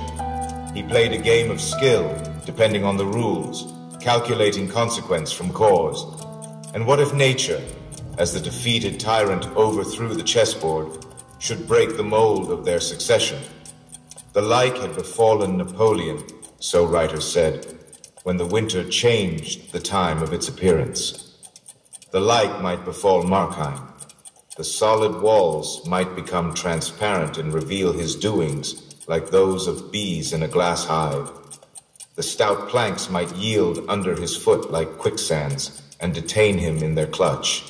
Aye, and there were soberer accidents that might destroy him. If, for instance, the house should fall and imprison him beside the body of his victim, or the house next door should fly on fire and the firemen invade him from all sides. These things he feared. And in a sense, these things might be called the hands of God reached forth against sin. But about God himself, he was at ease. His act was doubtless exceptional, but so were his excuses, which God knew. It was there, and not among men, that he felt sure of justice. When he got safe into the drawing room and shut the door behind him, he was aware of a respite from alarms. The room was quite dismantled, uncarpeted besides, and strewn with packing cases and incongruous furniture. Several great pier glasses, in which he beheld himself at various angles, like an actor on a stage. Many pictures, framed and unframed, standing with their faces to the wall. A fine Sheraton sideboard, a cabinet of marquetry, and a great old bed with tapestry hangings. The windows opened to the floor, but by great good fortune the lower part of the shutters had been closed, and this concealed him from the neighbors. Here, then, Markheim drew in a packing case before the cabinet and began to search among the keys. It was a long business, for there were many, and it was irksome besides, for, after all, there might be nothing in the cabinet, and time was on the wing. But the closeness of the occupation sobered him. With the tail of his eye, he saw the door, even glanced at it from time to time directly, like a besieged commander pleased to verify the good estate of his defenses. But in truth, he was at peace. The rain falling in the street sounded natural and pleasant. Presently, on the other side, the notes of a piano were wakened to the music of a hymn, and the voices of many children took up the air and words. How stately, how comfortable was the melody, how fresh the youthful voices. Markheim gave ear to it smilingly as he sorted out the keys, and his mind was thronged with answerable ideas and images. Church going children and the pealing of the high organ, children afield, bathers by the brookside, ramblers on the brambly common, kite flyers in the windy and cloud navigated sky, and then, at another cadence of the hymn, back again to church, and the somnolence of summer Sundays, and the high, genteel voice of the parson, which he smiled a little to recall, and the painted Jacobean tombs, and the dim lettering of the Ten Commandments in the chancel. And as he sat thus, at once busy and absent, he was startled to his feet. A flash of ice, a flash of fire, a bursting gush of blood went over him, and then he stood transfixed and thrilling. A step mounted the stair slowly and steadily, and presently a hand was laid upon the knob, and the lock clicked, and the door opened. Fear held Markheim in a vice. What to expect he knew not, whether the dead man walking, or the official ministers of human justice, or some chance witness blindly stumbling in to consign him to the gallows. But when a face was thrust into the aperture, glanced round the room, looked at him, nodded, and smiled as if in friendly recognition, and then withdrew again, and the door closed behind it, his fear broke loose from his control in a hoarse cry. At the sound of this, the visitant returned. Did you call me? He asked pleasantly, and with that he entered the room and closed the door behind him. Markheim stood and gazed at him with all his eyes. Perhaps there was a film upon his sight, but the outlines of the newcomer seemed to change and waver like those of the idols in the wavering candlelight of the shop. And at times he thought he knew him, and at times he thought he bore a likeness to himself, and always, like a lump of living terror, there lay in his bosom the conviction that this thing was not of the earth and not of God. And yet the creature had a strange air of the commonplace as he stood looking on Markheim with a smile. And when he added, You're looking for the money, I believe? It was in the tones of everyday politeness. Markheim made no answer. I should warn you that the maid has left her sweetheart earlier than usual and will soon be here. If Mr. Markheim is found in this house, I need not describe to him the consequences. You know me? You have long been a favorite of mine, and I have long observed and often sought to help you. What are you? The devil? What I may be cannot affect the service I propose to render you. It can. It does. Be helped by you? No, never. Not by you. You do not know me yet. Thank God you do not know me. I know you. I know you to the soul. Know me? Who can do so? My life is but a travesty and slander on myself. I have lived to belie my nature. All men do. All men are better than this disguise that grows about and stifles them. You see each dragged away by life, like one whom bravos have seized and muffled in a cloak. If they had their own control, if you could see their faces, they would be altogether different. They would shine out for heroes and saints. I am worse than most. Myself is more overlaid. My excuse is known to me and God, but had I the time, I could disclose myself. To me?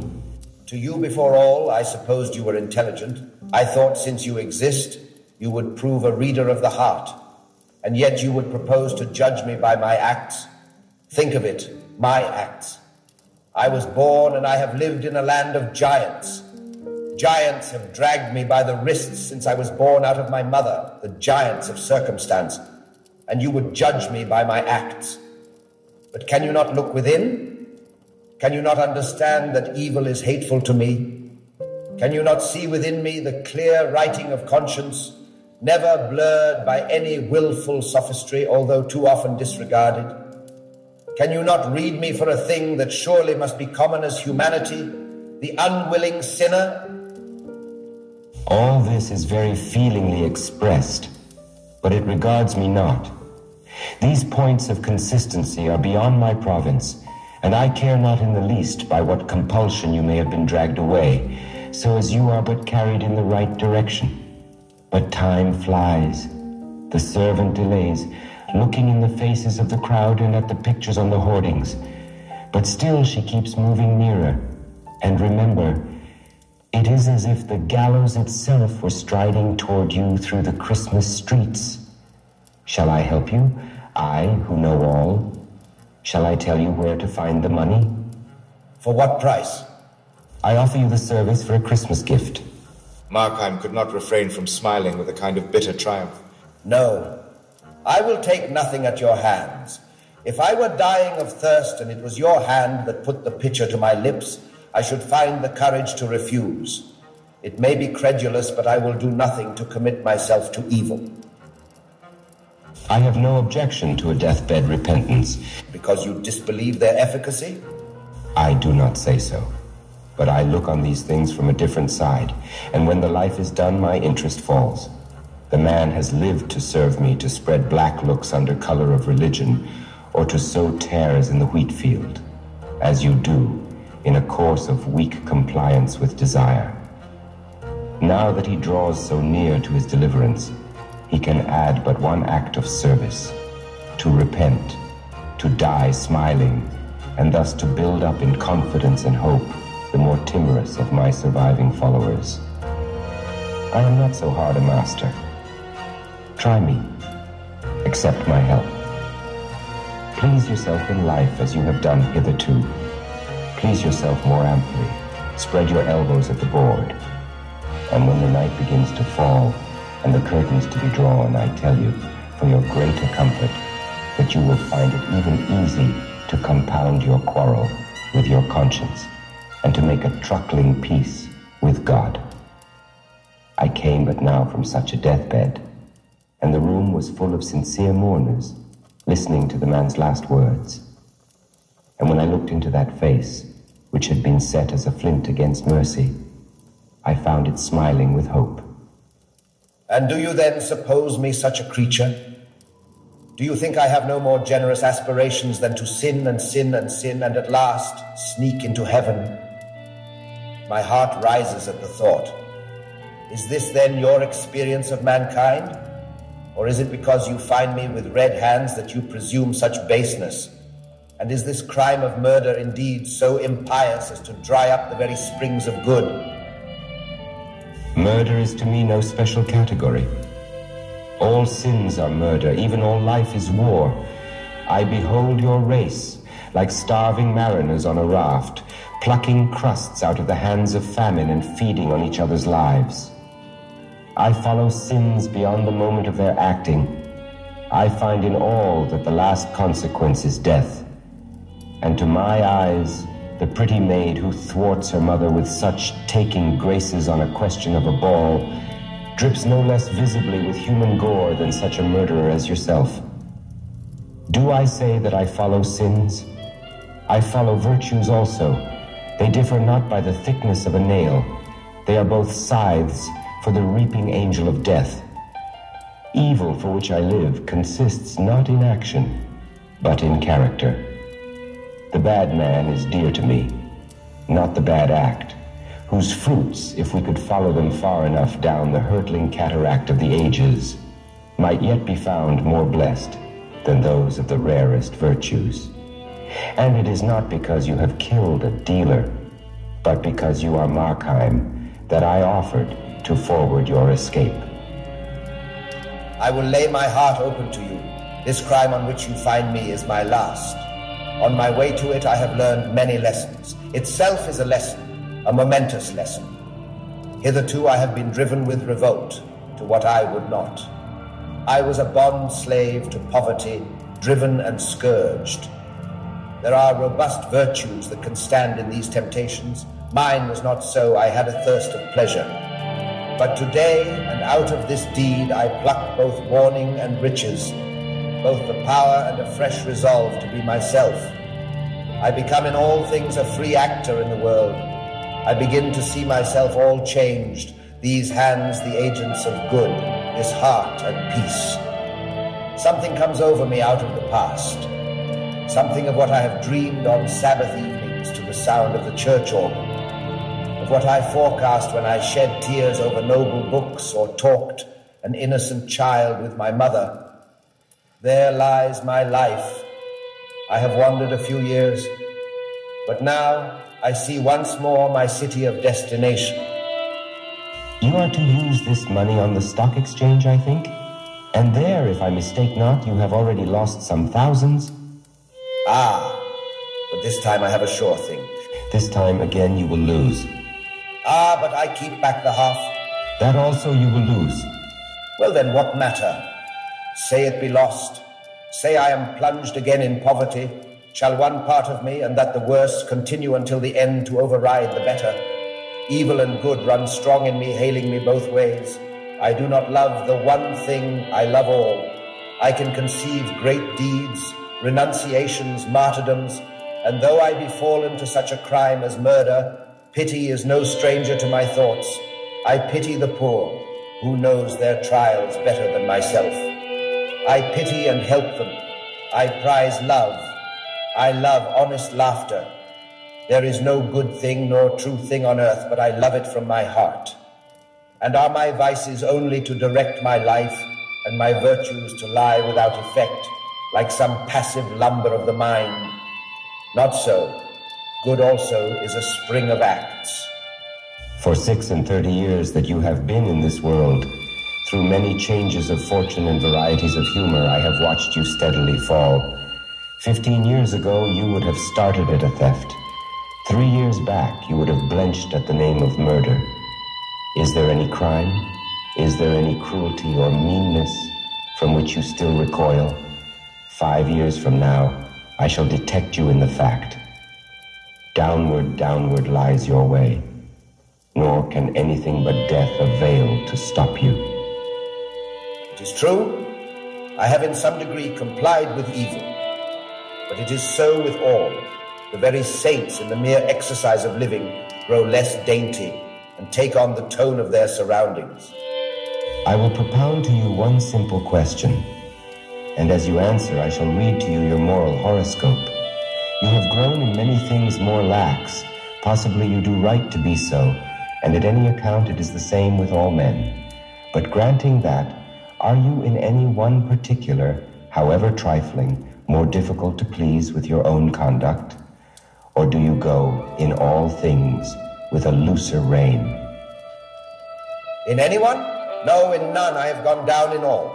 Then content yourself with what you are, for you will never change. And the words of your part on this stage are irrevocably written down. Markheim stood for a long while silent, and indeed it was the visitor who first broke the silence. That being said, shall I show you the money? And Grace? Have you not tried it? Wasn't it two or three years ago? Did I not see you on the platform of revival meetings? And was not your voice the loudest in the hymn? It is true, and I see clearly what remains for me by way of duty. I thank you for these lessons from my soul. My eyes are opened, and I behold myself at last for what I am. At this moment, the sharp note of the doorbell rang through the house, and the visitor, as though this were some concerted signal for which he had been waiting, changed at once in his demeanor. The maid.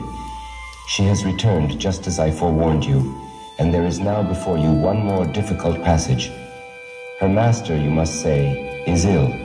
You must let her in, with an assured but rather serious countenance. No smiles, no overacting, and I promise you success.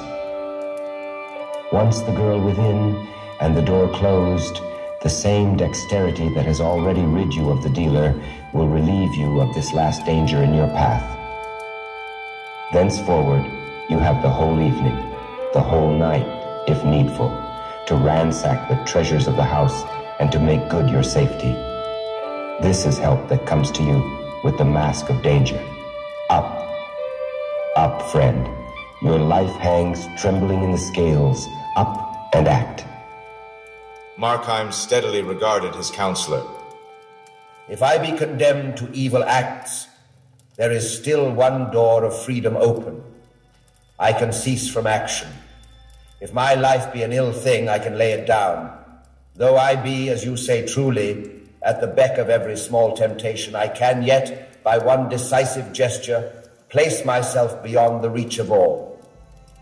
My love of good is damned to barrenness. It may, and let it be, but I have still my hatred of evil, and from that, to your galling disappointment, you shall see that I can draw both energy and courage.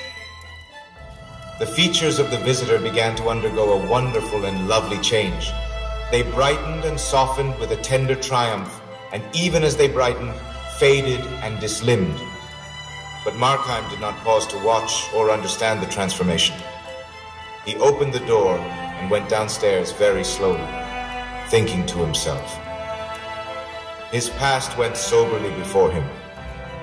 He beheld it as it was, ugly and strenuous like a dream, random as chance medley, a scene of defeat. Life, as he thus reviewed it, tempted him no longer, but on the farther side, he perceived a quiet haven for his bark. He paused in the passage and looked into the shop, where the candles still burned by the dead body. It was strangely silent. Thoughts of the dealer swarmed into his mind as he stood gazing. And then the bell once more broke out into impatient clamor. He confronted the maid upon the threshold with something like a smile. You had better go for the police. I have killed your master.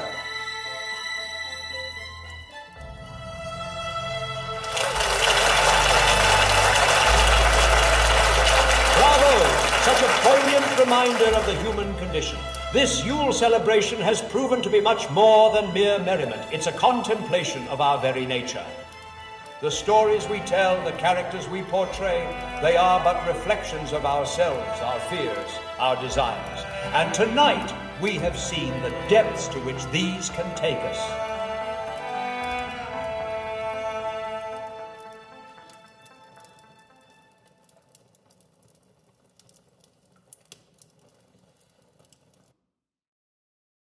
As the quarter chimes of midnight resounded, I felt a subtle shift in the grand hall. My heart quickened as I witnessed the room undergo a remarkable transformation. The room's previous arrangements disappeared, leaving an empty space. Then, with a sense of awe, I watched as a single wing-back chair appeared seemingly out of thin air. It materialized gracefully in the center of the room, seemingly guided by some unseen force.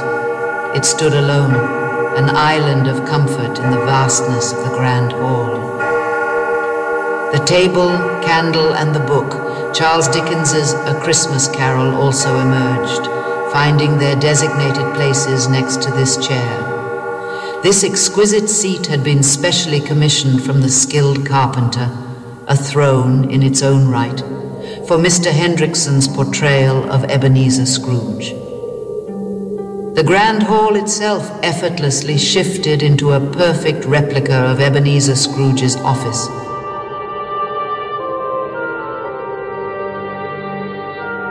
Hear you now, Charles Dickens, A Christmas Carol. The tale of a miserly man who comes to realize the true spirit of Christmas. When this story first appeared over 174 years ago, Few observed Christmas other than at church. Few employers gave workers off for the holiday, and the jolly country celebrations of the past were largely forgotten within the cities.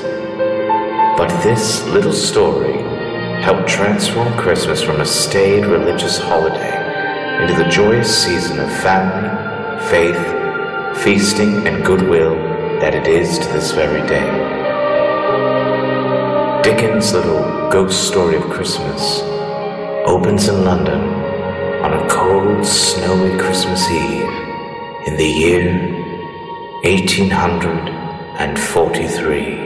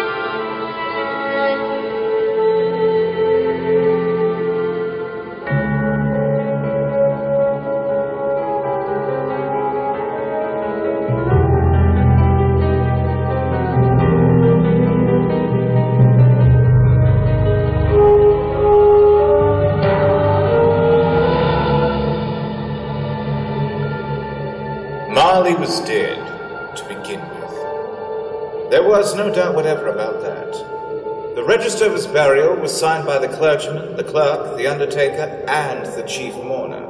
Scrooge signed it, and Scrooge's name was good upon change for anything he chose to put his hand to. Old Marley was dead as a doornail. This must be distinctly understood, or nothing wonderful can come of the story I am about to relate. Scrooge knew he was dead. Well, of course he did. How could it be otherwise? Scrooge and he were partners for I don't know how many years. Scrooge was his sole executive, sole legatee, sole friend, and sole mourner. Scrooge never painted Marley's name off the sign over the warehouse door, and there it remained for years afterward. Scrooge and Marley. People new to the trade would come in and call Scrooge Scrooge or sometimes Marley. He answered to both names, as was all the same to him. Ah, but he was a tight fisted hand of the grindstone, Scrooge, a squeezing, wrenching, grasping, scraping, clutching, covetous old sinner, hard and sharp as flint, from which no steel had ever struck out generous fire, secretive and self contained, and solitary as an oyster. He carried his icy temperature with him everywhere. He iced his office in the dog days and didn't thaw them out one degree, even at Christmas. Once upon a time, in all the good days of the year, on Christmas Eve, Scrooge was busy in his counting house. It was cold, bleak, biting weather, and although it was only four o'clock, it was quite dark already. Fog had choked the streets, and lamplighters were escorting people to and fro. Scrooge sat at his desk totting up ledgers, accounts, and balances. The door to his office was open so that he'd keep an eye on his clerk, Bob Cratchit, who sat in a dismal little cell copying letters.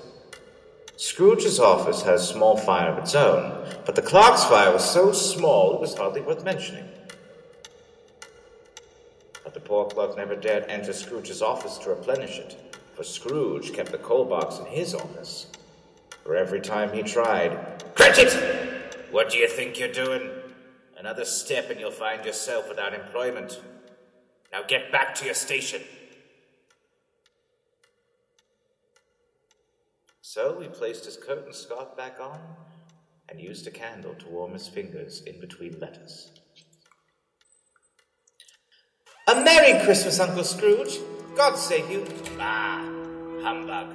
Christmas a humbug. You don't believe that, I'm sure. I do.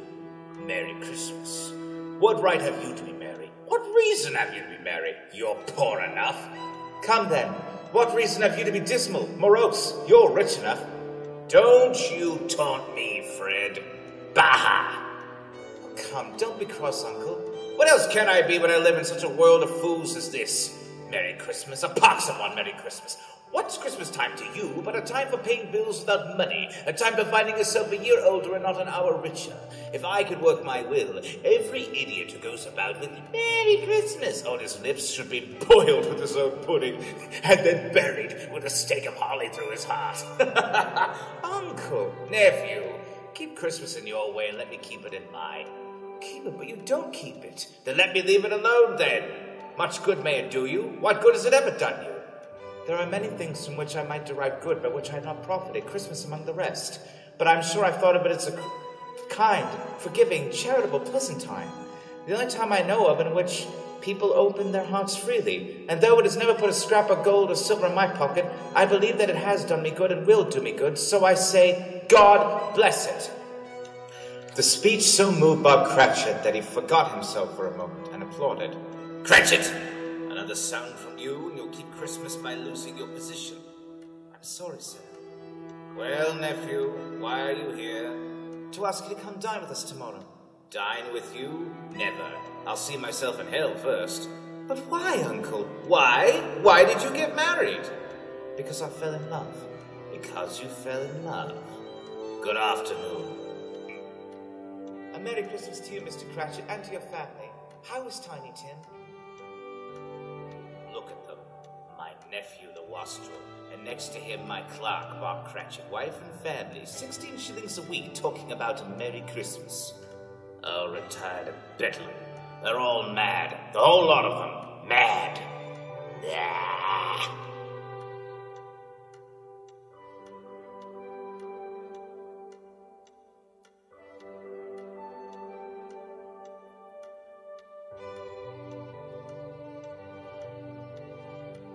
I'm sorry with all my heart to find you so resolute, but I'll keep my Christmas humor to the last. So a Merry Christmas, Uncle. Good afternoon. And a Happy New Year. Good afternoon.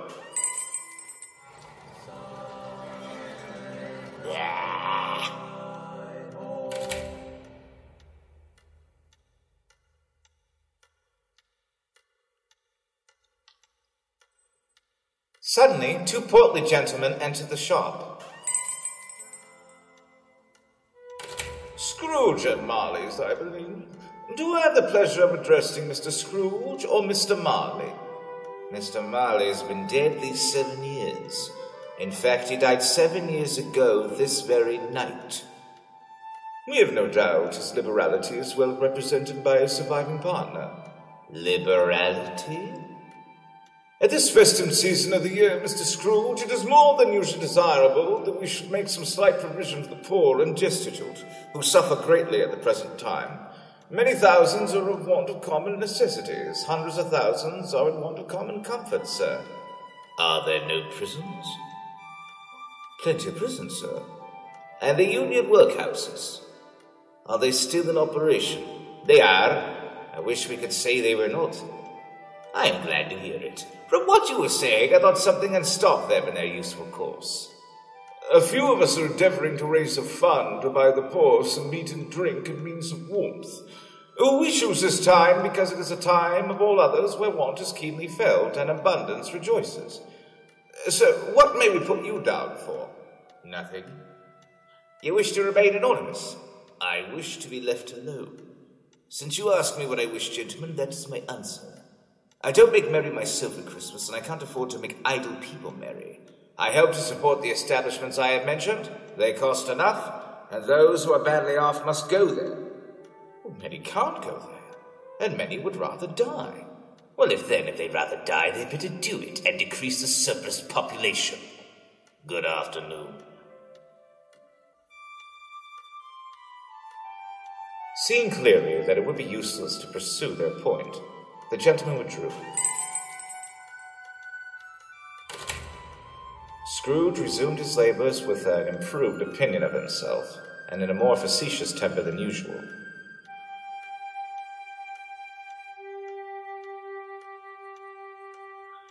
At length, the hour of shutting up the counting house arrived.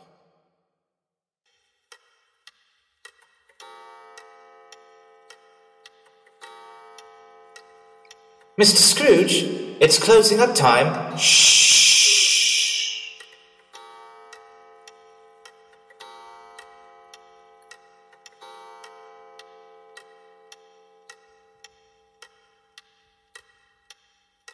Now it is closing time. Uh, you'll want all day tomorrow, I suppose. If quite convenient, sir. It is not convenient, and it is not fair. If I was to stop you half a crown for it, you'd think yourself ill-used, I'd be bound. And yet, you don't think me ill-used when I pay a day's wages for no work. It's only once a year, sir. Ha! Poor excuse for picking a man's pocket every 25th of December. Very well, then. If you must have the whole day, be here all the earlier the next morning. I will, sir. A merry... Good night, sir. Humbug! Scrooge took his usual melancholy dinner in his usual melancholy tavern, and having read all the newspapers and beguiled the rest of the evening with his banker's book, went home to bed. He lived in a chambers which once belonged to his deceased partner. They were a gloomy suite of rooms. The yard was so dark that even Scrooge, who knew its every stone, was fain to grope with his hands. Now, it is a fact that there was nothing at all particular about the knocker on the door except that it was very large.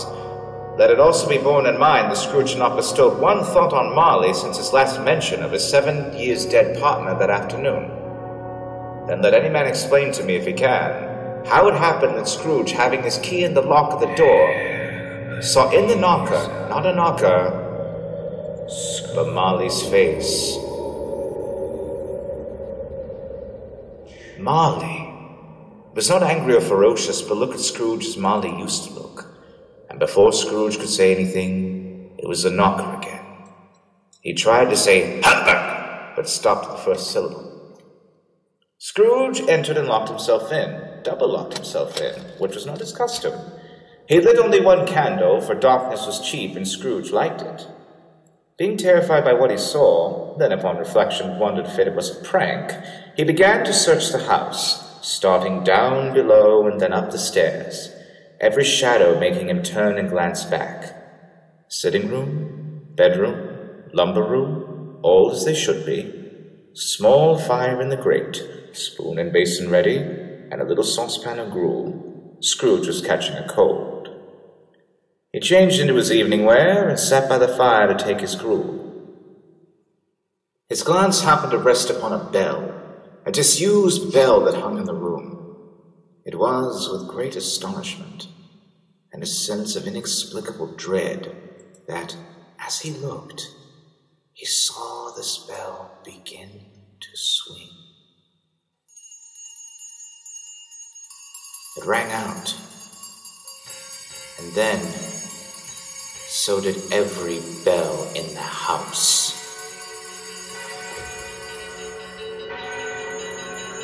What's it? What? The front door. The side door. The bell by my bed, the one at the tower, and on the side door. Who rings them? And just as suddenly as they started, they ceased altogether, to be replaced by another sound. Down below, deep in the cellar, as if someone was dragging something very heavy across the casks. As if they were dragging chains in the hall. Scrooge suddenly remembered hearing that ghosts and haunted houses drag chains. Closer and closer the sound was coming. It's humbug! I won't believe it! I won't! What is that? The same face. The very same. Marley. He bore a chain that was clasped about his middle and wound behind him like a tail. It was made of ledgers, cash boxes, keys, all rotten steel. His figure was transparent, that Scrooge, looking through him, could see his watch in his waistcoat pocket. How now? What do you want with me? Much. Who are you? Ask me who I was. Ha! You're particular for a ghost. Who are you then? In life, I was your partner, Jacob Marley. Can you sit down? I can.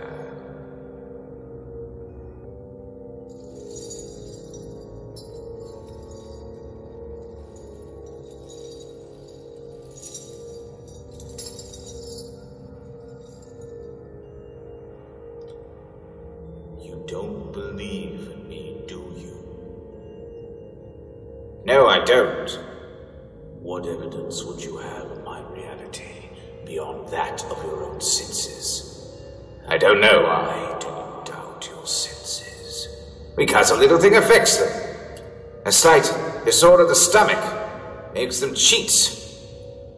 You may be a bit of undigested beef, a blot of mustard, crumb of cheese, a fragment of an underdone potato.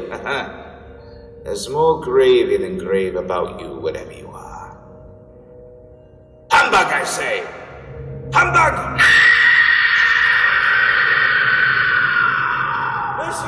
dreadful apparition! Why do you trouble me? Man's worldly mind. Do you believe in me or not? I believe in you.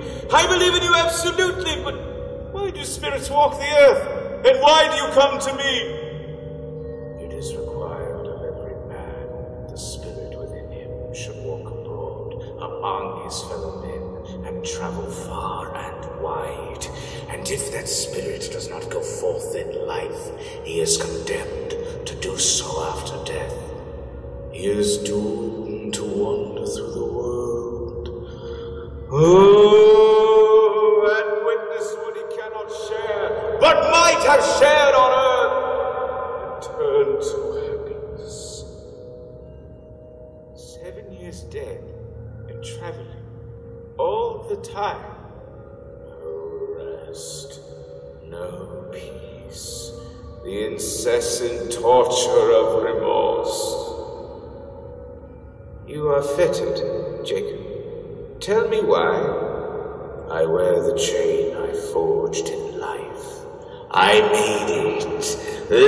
By and yard by yard, while on earth, and now I can never be rid of it. Is its pattern strange to you? What would you know of those strong coils? Bear yourself, Ebenezer. It was as full, as heavy, and as long as this these seven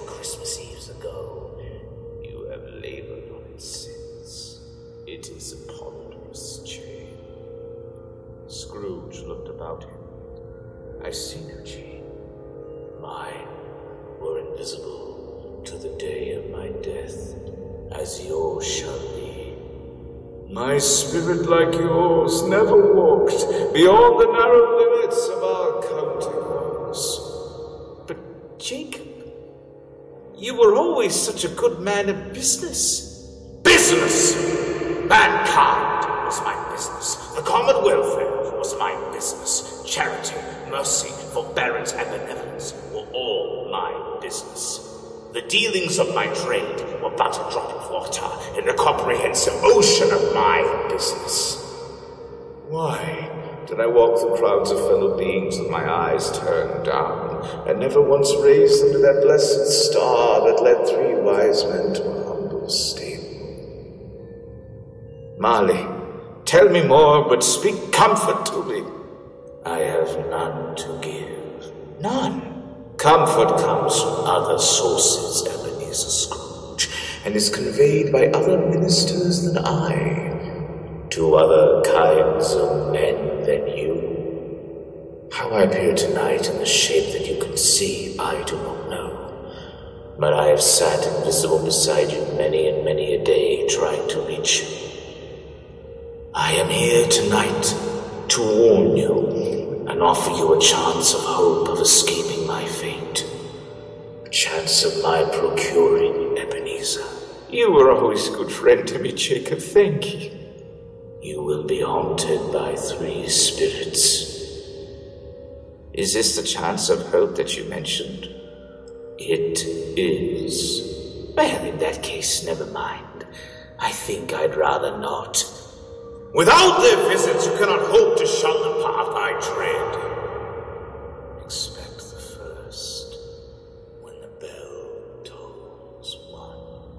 Couldn't I take them all at once and have it over with, Jacob? Expect the second on the next night at the same hour. And the third when the last stroke of twelve has ceased to vibrate. Look to see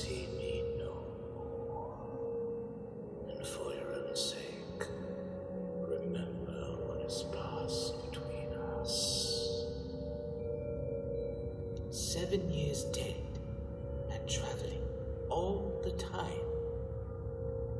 I cannot rest. I cannot stay. I cannot linger anywhere. Is it my fate that is so strange to you? Come and see. Come, Ebenezer. The ghost of Jacob Marley led Scrooge to the window, and below he saw a strange sight. Marley pointed out the window. The night was cold and frosty. The street below and the skies above were suddenly filled with phantoms, all chained and in various states of agony. Scrooge recognized some of them as businessmen he once knew.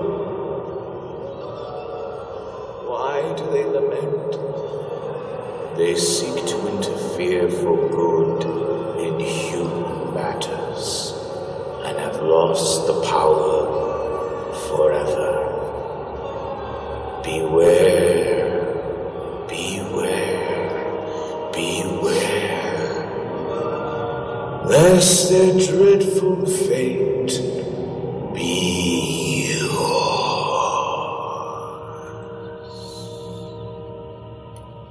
Scrooge was terrified as Marley and the other spectres vanished into the night. The street was still and silent once again. Scrooge closed the curtains after locking the window and ran to his bed. He fell asleep without undressing.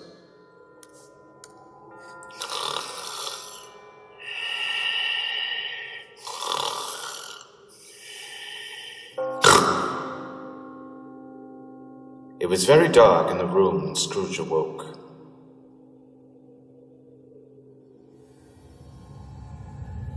Suddenly, a glow began to fill the room.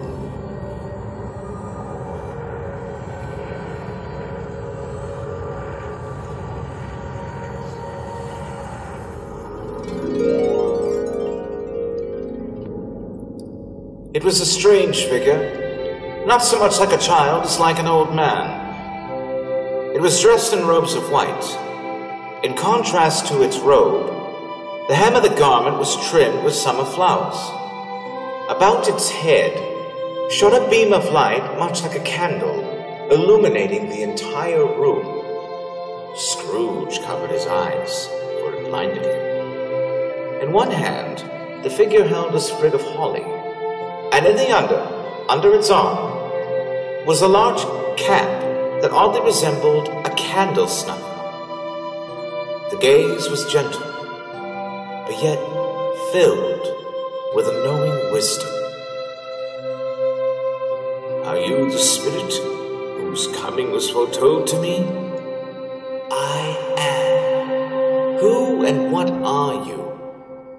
I am the ghost of Christmas past. Long past? Your past. Perhaps you would do me a favor and put upon your head that cap that you hold in your hand.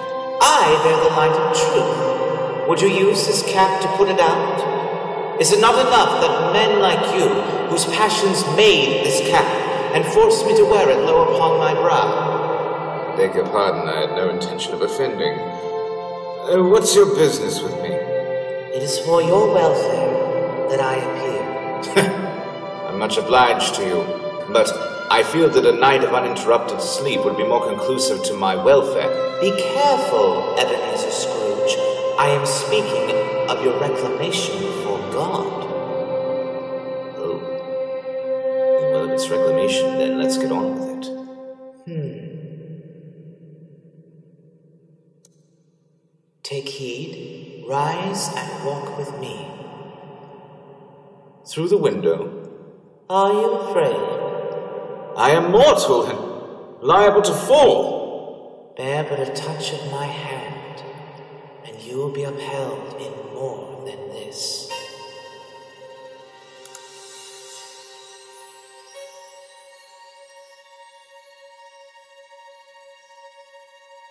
As the words were spoken, they passed through the wall and stood upon an open country with fields on either side.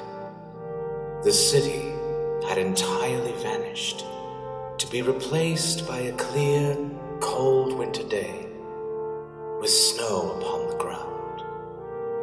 Good heavens! I know this place! I, I was a boy here. Your lip is trembling. And what is that upon your cheek? The cold. Conduct me on, spirit. Do you not remember the way? Remember it? I could walk it blindfolded. Strange to have forgotten it for so many years. They walked along the road leading into a country village where Scrooge could see a carriage full of boys leaving the school just ahead. Why, that's David Masterson and Robert Estes! Hello, boys! Hello! They can't. Ebenezer. These are merely shadows of the things that have been. They had no consciousness of us. The school is not quite deserted. A solitary child neglected by his friends is left there still.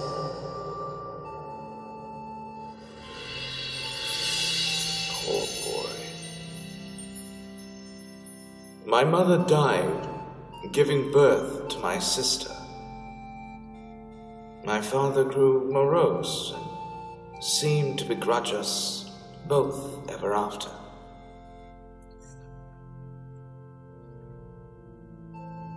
Let us see another Christmas. Scrooge saw himself grow older as the years passed before his eyes. A young man stood where the solitary child once was. His solemn reflections were interrupted by an unexpected visitor. Dear, dear brother, I've come to bring you home. Home, little friend. Yes, home for good and all. Father is so much kinder than he used to be. He was in a pleasant mood just the other night, so that I was not afraid to ask him once more if you might come home. And he said, yes, you should. And he sent me to bring you, Ebenezer. Ebenezer, father has arranged an apprenticeship for you. You're to be a man and begin your career. You'll never have to spend another moment at this dreadful school. But first we'll be together all Christmas long and have the merriest time in the world. Come, Ebenezer, pack your things. The carriage is just outside. Fran, are you sure Father's ready to have me home? Oh, yes, I'm sure of it. But where am I to be apprenticed? You will work for a wonderful man, Mr. Fezziwig, who keeps a warehouse. Now come, you mustn't keep the carriage waiting. Your sister was a frail creature and often ill, but she had a large heart. So she had, Spirit. So she had. Your sister died a young woman, but you did have a child, I believe? One son. True, your nephew. He has your sister's eyes. So he does, Spirit. Come along, Ebenezer. It is time to see another Christmas. They were now in the busy thoroughfares of a city. Here, too, it was Christmas time again. But it was evening, and the street lights were lit up. Do you know this warehouse in London town? Know it? I was apprenticed here. Look there. Why, it's old Fezziwig. Bless his heart. It's Fezziwig, alive again. And there, there, there's Dick Wilkins. We were the best of friends. Yo ho there, Ebenezer, Dick. No more work tonight, my boys. It's Christmas Eve. Clear all this nonsense away, all of you. We must make room. Life is too short for all work and no play. I say it's time for a party. Hi ho, Dick. Cheery up, Ebenezer. It was done in less than a minute. Every movable thing was packed off as if it were dismissed from public life forevermore. There were Christmas screens and Chinese lanterns, candles, and a Yule log. In came a fiddler with a music book. In came Mrs. Fezziwig and the three Miss Fezziwigs, beaming and lovable. Then came the six young men whose hearts they broke. In came all the young men and women employed in the business. There were dances and there were games, there was cake, a great piece of cold roast, and mince pies, and plenty to drink. It's such a small thing to make the silly people feel so much gratitude and joy. A small thing? Is it not? After all, what did he do, this Fezziwig? Spent a few pounds on a party. Does he deserve such praise as this? It isn't that spirit. Why, Mr. Fezziwig had the power to make us happy or unhappy. He can make our work pleasant or miserable just in the way he looks at us and the way that he addresses us. A thousand such little things add up, you know, and to the happiness he gives is as great as if it cost a fortune, and. And. Uh, what is it? Nothing. Something, I think. No, no, it's just that. I would have liked to be able to say a word or two to my clerk just now. That's all. Come, Ebenezer. My time grows short. Look.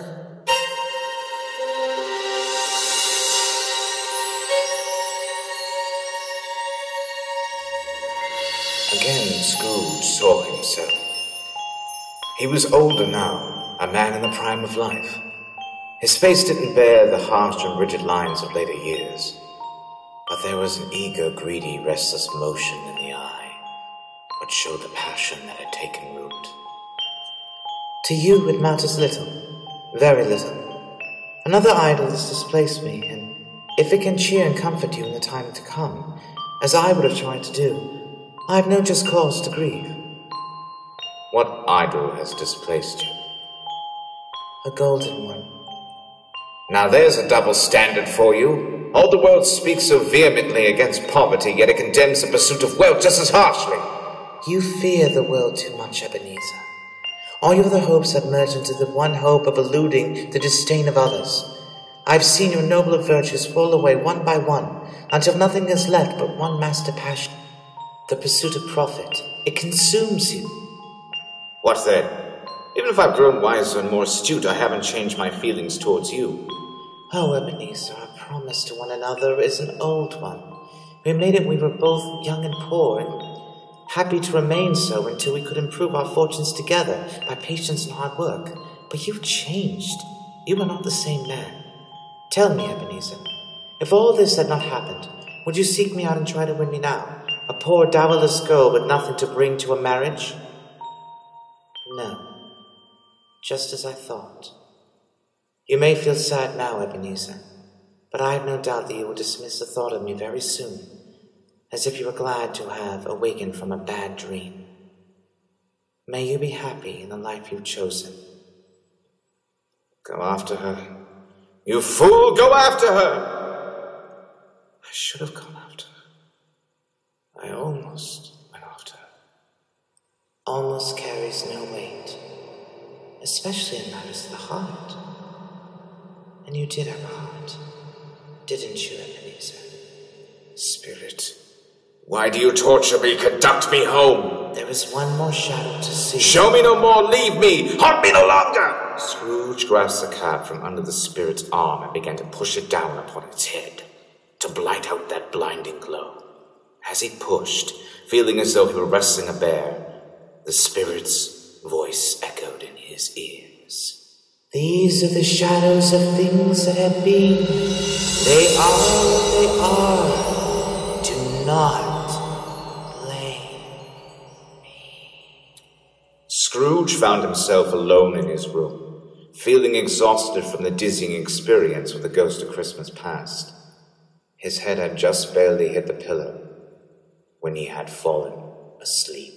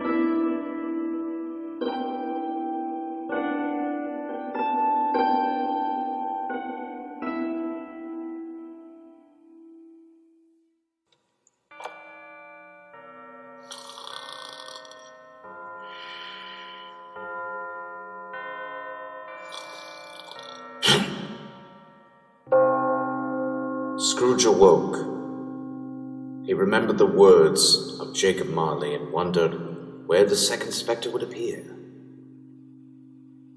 He slowly became aware of a strange glow emanating from his sitting room.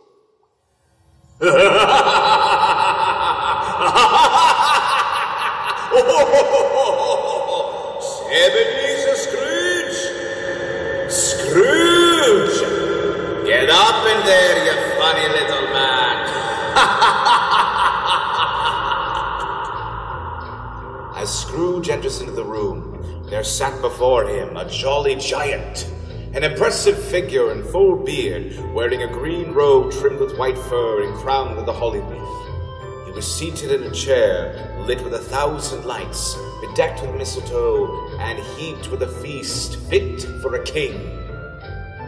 Come, come here and know me better,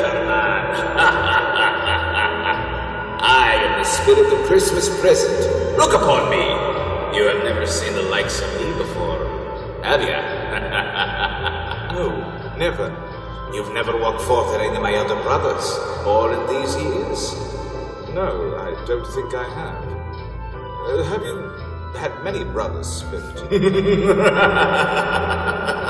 More than 1800.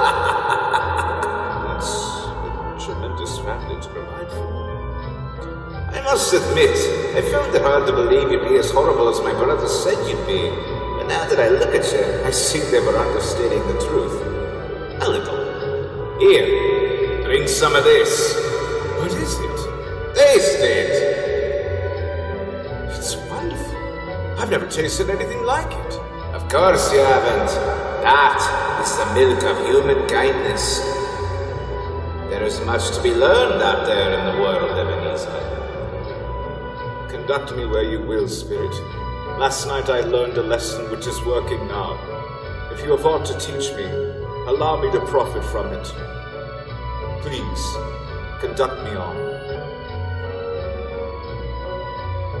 Touch my robe.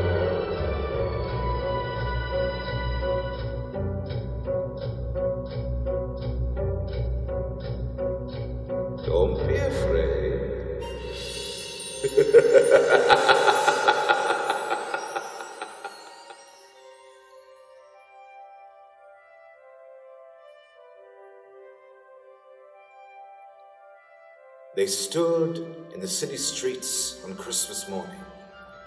The shops were still half open, radiant in their glory.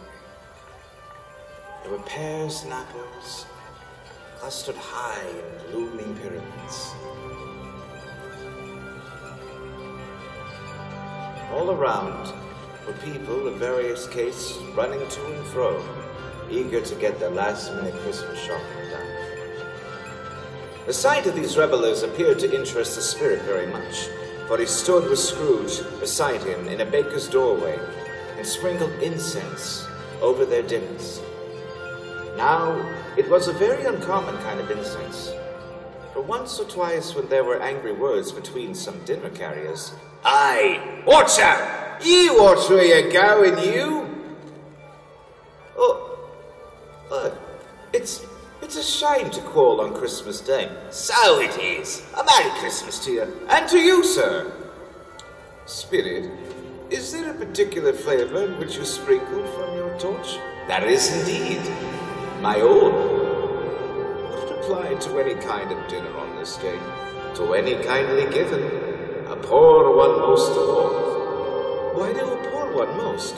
Because he needs it most. And perhaps it was the pleasure the good spirit had in showing off this power of his, or else it was his own kind, generous, hearty nature, and his sympathy for all poor men, that eventually led him straight to Scrooge's clogs. And on the threshold of the door, the spirit smiled and stopped to bless Bob Cratchit's dwelling. Do I need to go in there? It will cost you nothing, which I suppose is good news for you. But can they see me? No, which I would say is good news for them. then uprose Mrs. Cratchit, dressed up but poorly in a threadbare gown, but decorated with ribbons, which were quite festive looking. She was laying the tablecloth when the two small Cratchits, a boy and a girl, came tearing in, screaming that outside the baker's they'd smelt their goose and knew it for their own. Whatever's keeping Father and Tiny Tim? And Martha wasn't as late as last Christmas Day by half an hour. Here's Martha, Mother. Why, bless your heart alive, my dear, how late you are. We'd have a great deal of work to finish up last night, and I had to clear away this morning, Mother. Well, never mind, as long as you're here. And then came Bob, the father, with his threadbare clothes donned up and brushed to look seasonable, and Tiny Tim upon his shoulder. Alas for Tiny Tim, he bore a little crutch and had his limbs supported by an iron frame. And how did little Tim behave? Was as good as gold and better. Somehow he gets thoughtful sitting by himself so much and thinks the strangest things you've ever heard. He told me that he'd hoped that people saw him in the church because he is a cripple, and that it might be pleasant for them to remember upon Christmas Day who made lame beggars walk and blind men see. At last the dishes were set on, and grace was said, succeeded by a breathless pause there never was such a goose, its tenderness and flavor eked out by applesauce and mashed potatoes. It was a sufficient dinner for the whole family. There is nothing of high mark in this. They are not a handsome family. They are not well dressed. Their shoes are far from being waterproof. Their clothes are scanty, and Bob might know the inside of a pawnbroker's. But they are happy, grateful, pleased with one another, and contented with the time. A Merry Christmas to us all, my dears. God bless us. God bless us. Everyone. Spirit, tell me if Tiny Tim will live. I see a vacant seat in the poor chimney corner, and a crutch without a moaner carefully preserved. If these shadows remain unaltered by the future, the child will die. No, no, no, no, no, no, kind spirit, say he will be spared. If these shadows remain unaltered by the future, none other of my race will find him here. What then? If he is like to die, he'd better do it and decrease the surplus population. Man, Forbear that wicked cat until you have discovered what the surplus is and where it is. Who are you to decide what men shall live and what men shall die? It may very well be that in the sight of heaven you are more worthless and less fit to live than millions like this poor man's child. Now to the founder of the feast. A Merry Christmas to Mr. Scrooge. The founder of the feast, indeed! I wish I had him here. I'd give him a piece of my mind to feast upon, and I'd hope he'd have a good appetite for it. My dear, the children, Christmas Day. It should be Christmas Day, I'm sure, but one who drinks ale to such an odious, stingy, hard, unfeeling man as Mr. Scrooge. You know he is, Robert. Nobody knows it better than you do, poor fellow. But my dear, Christmas Day. It's Christmas Day, Mamma. Oh, very well. I'll drink to his health for your sake, and the days not for his. Long live to him. A Merry Christmas Day and a Happy New Year. He'll be very merry and very happy, I have no doubt. it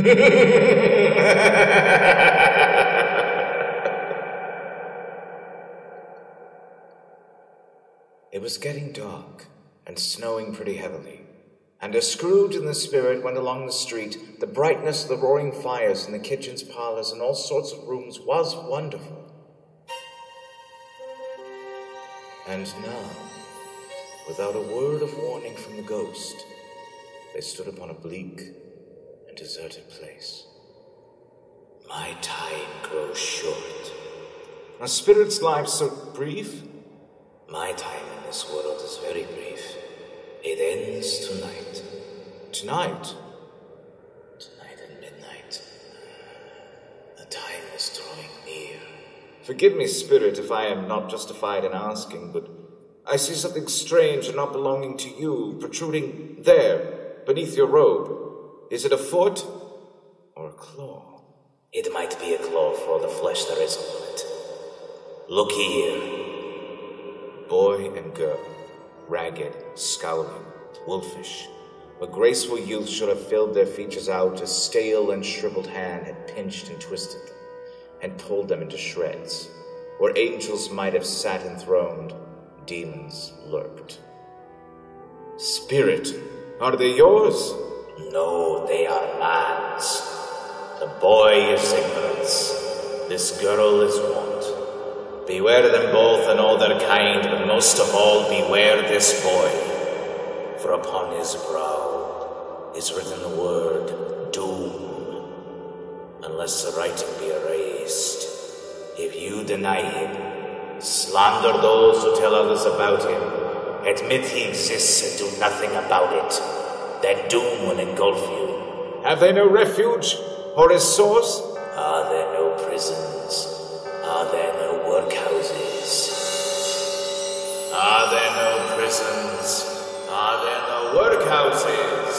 Are there no prisons?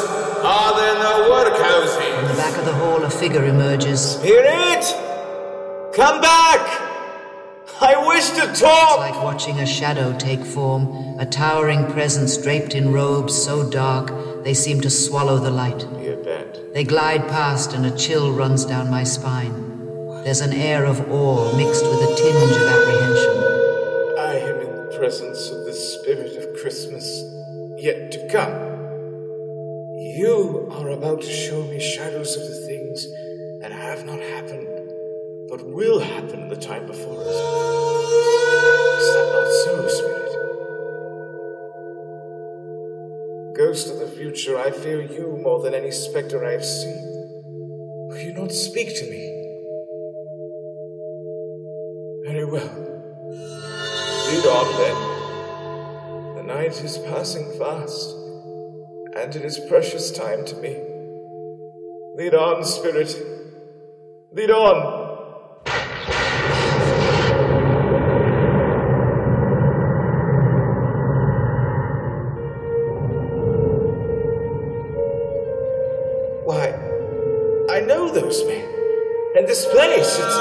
Stock exchange. It's a second home to me. No, I don't know anything about it either way. I only know he's dead. When did he die? Last night, I believe. Why, what was the matter with him? I thought he'd never die. Yeah, God knows. What's he done with his money? I haven't heard. Left it to his company, perhaps. I only know he hasn't left it to me.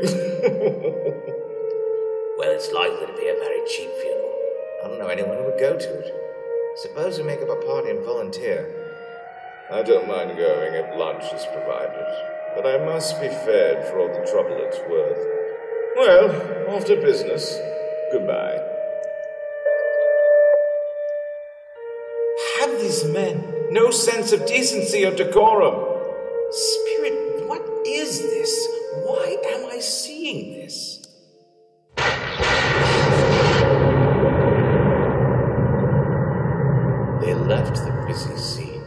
And went into an obscure part of town where Scrooge had never been before. The streets were foul and merry, the people drunken, slipshod, ugly. The whole quarter reeked with crime, filth, and misery. Mm, I was here first. Mrs. Dilber shall be after me. Isn't this something, Joe? All of us met here without meaning it. You couldn't have met in a better place. Come in and sit. Don't be shy. We're all suitable to our calling. We're well matched to be sure. Come in. What odds then? What odds, Mrs. Dilber? Every person has a right to take care of themselves. He always did. It's true indeed. No man more so. Very well then. Who's the worse for the loss of a few things like these? Not a dead man, I suppose. No, indeed. If he wanted to keep them after he was dead, the wicked old screw, why wasn't he more natural in his lifetime? If he had been, he'd have someone there to look after him when he was struck with death, instead of lying there gasping out his last. There all alone by himself. It's the truest word that was ever spoke, Mrs. Oliver. It's a judgment on him. I wish it was a little heavier one, and it should have been. You could count on it if I could have laid my hands on anything else. Now open that bundle, Joe, and let me know it's by you, dear. Speak out plain. Let's see.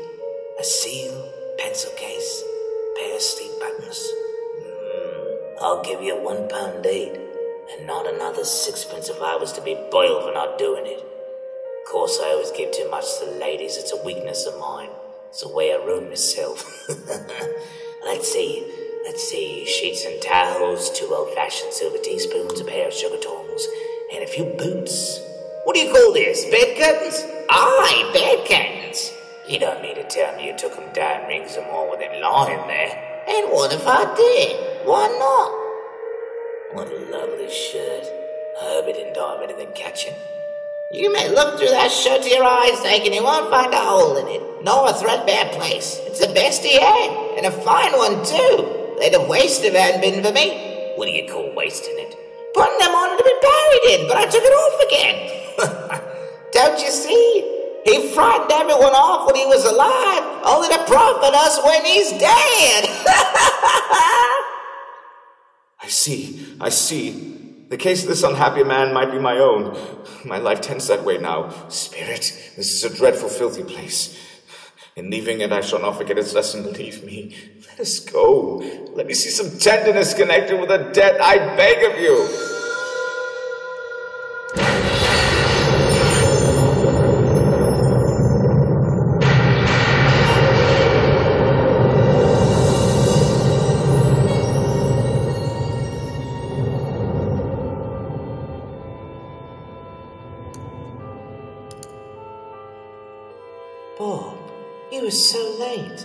We were beginning to worry. Did you go to see them digging?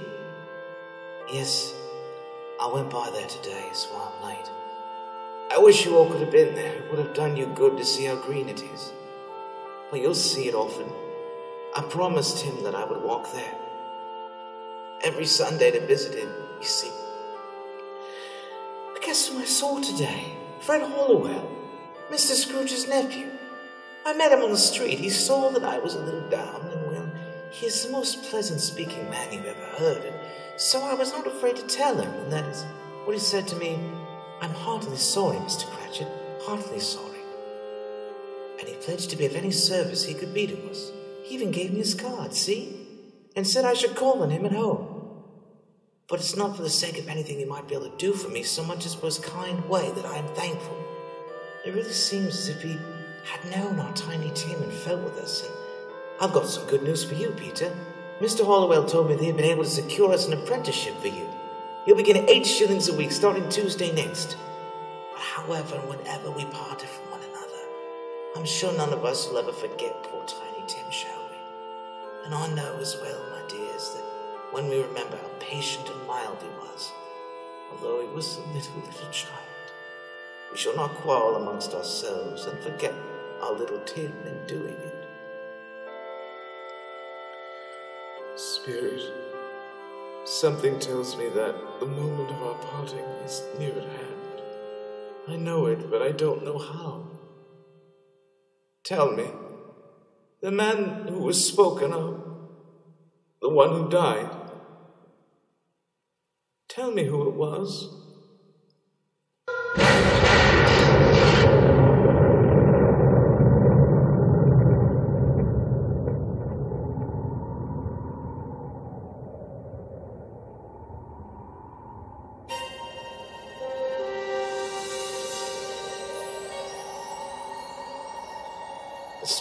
Scrooge onward, past the church, and through the iron gates of the churchyard. In the distance, Scrooge could barely discern the freshly dug grave of poor Tiny Tim. But the spirit continued walking towards an overgrown area filled with graves that are broken and cracked, long forgotten. It stopped in front of one particular stone and pointed.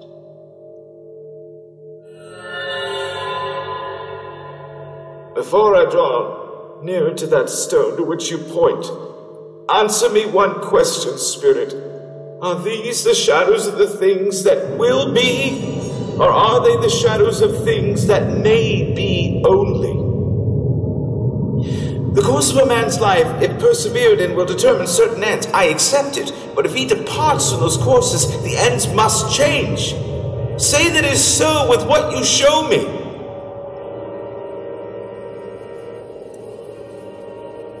Ebenezer Scrooge!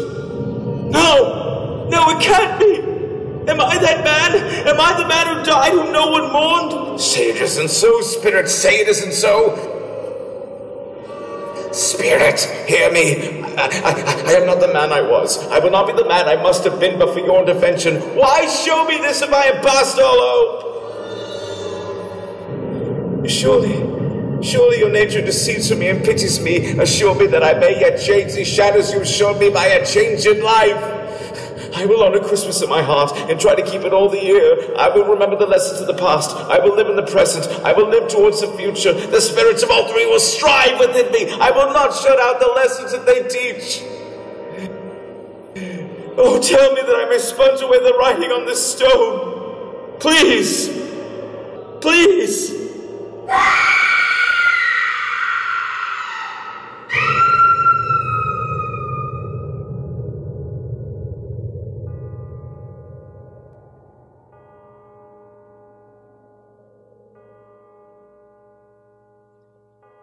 What? What day is this? It's morning, but, but what day? How, how long have I been with the spirits? I don't know. I, I, I don't know anything. Oh, but I, I'm alive. I'm alive. The bed curtains, they're still here. They're not torn down, they're here. I'm here. Woo! I, I, I don't know what to do. I, I feel as light as a feather. I'm as, I'm, as, I'm as happy as an angel. I, I, I'm as merry as a schoolboy. Oh, oh, I'm as giddy as a drunken man. Wait. The window. Wait, wait. Ah. Oh, what a beautiful day. Hello! You! You down there, boy! Yes, you! Oh, what day is it? Wait, don't, don't be afraid, my boy. What day is it? What day is it? Ah, yes, yes. What day is today? Today? Well, it's Christmas Day. Christmas Day. Are you quite sure, my fine fellow? I should say I am. The spirits have done it all in one night. Well, of course they can do anything like. Of course they can.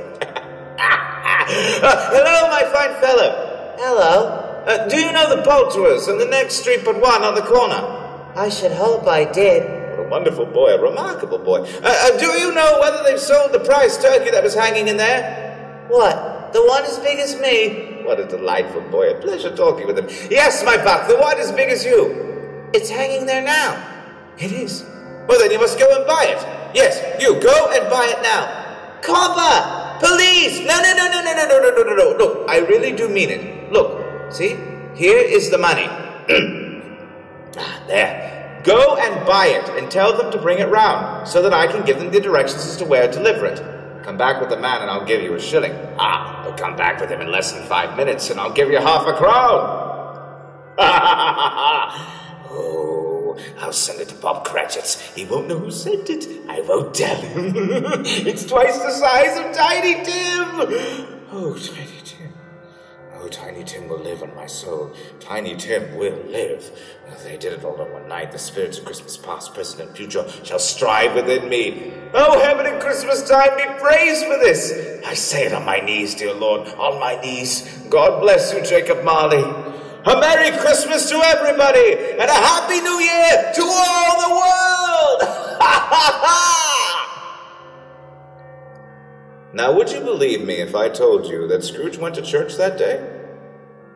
He did. And walked about the streets and watched the people hurrying to and fro and patted children on the head as they passed and questioned beggars and looked down into the kitchens of houses and up to the windows and found that everything could bring him joy he had never dreamed that any walk, that anything at all could give him so much happiness. Fred, may I come in? I, I hope it is not too late to accept your invitation to dine with you and your wife. Fred, please, before you say another word, I must apologize to you and to your mother. I loved her very much. She begged me to look after you, and I have failed both you and her in that. On this Christmas day, can you forgive a stupid old man? Why, uncle, I don't know what to say. Well, you could say bar humbug, a retort I heartily repent of and shall never use again. Or you could say, come in. Come in? Why, of course. Of course you shall come in.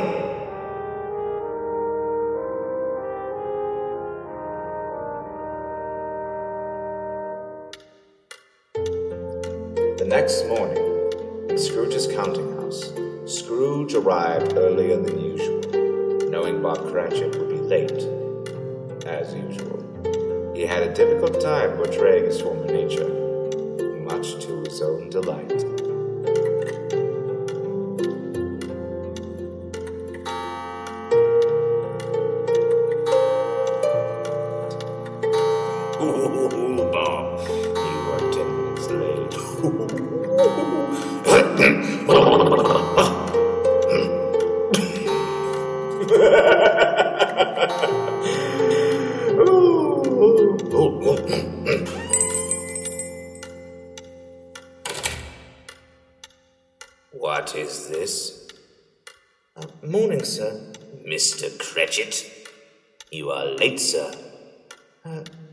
Yes, sir.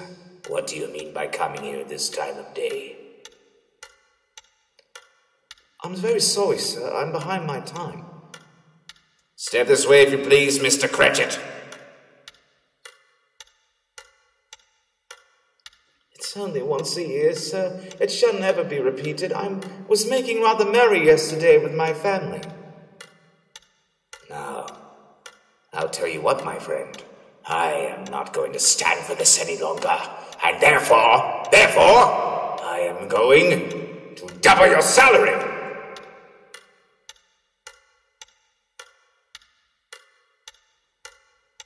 What? yes, Bob Cratch. I am going to double your salary, sir. A Merry Christmas to you. One than I've ever given you in many a year. And from now on, I will endeavor to assist your family in any way I can. As for Tiny Tim, he will walk again. I will see to that. Now, you needn't say a thing. Come with me. We will discuss the particulars over a good pint of hot punch before you so much as dot another eye, Bob Cratchit.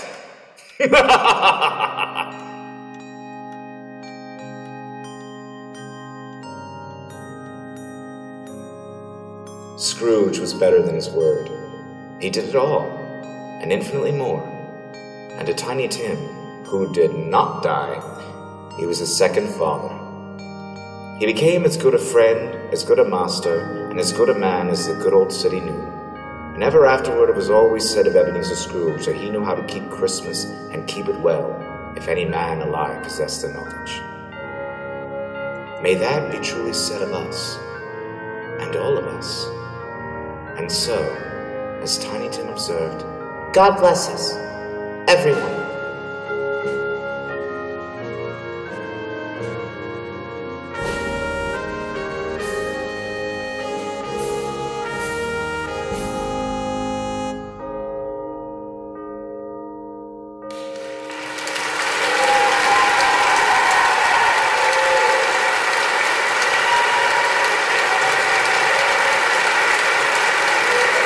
Mr. Hendrickson steps forward to take his bow, the hall erupts in applause, a testament to the evening's spectacular performance. But then, in a moment of unexpected wonder, the towering, ghostly figure reappears. The audience, already buzzing with excitement, falls into a hushed silence, their eyes fixed on the stage. With a dramatic flourish, the figure begins to decloak. The dark, flowing robes fall away, and there, to the astonishment and delight of everyone, sits little Zariya, perched confidently on Takoda's shoulders. Mr. Hendrickson, caught off guard by this surprise, stands in momentary disbelief. His eyes widen with surprise, a genuine smile breaking across his face. He steps forward, his applause joining that of the audience, his eyes sparkling with delight. He looks at Zariya with a mixture of admiration and affection, clearly touched by her involvement and the effort to surprise him.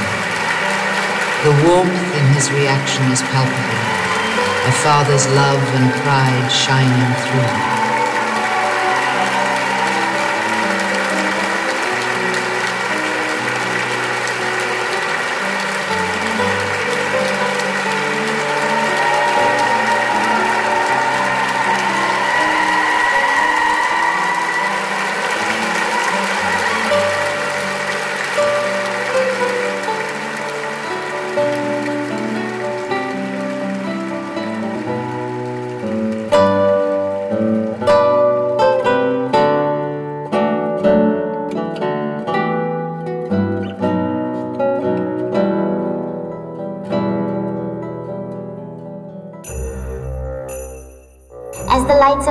Of Hall dim and the last echoes of laughter fade into the night, I am reminded of the enchantment that lives within these walls and in the hearts of those who share these moments with us. Remember, in the world of Zariya's Hollow, magic lingers in the air and stories wait at every corner, eager to be told. So, as we part ways tonight, carry a piece of this magic with you. Let the wonder of tonight inspire dreams and the unexpected joys of life. And when you find yourself longing for a touch of enchantment, remember the doors of Zariya's Hollow are always open, awaiting your return. Till next time, farewell and good night. May your dreams be filled with the delightful mysteries of Witchcrest Peak.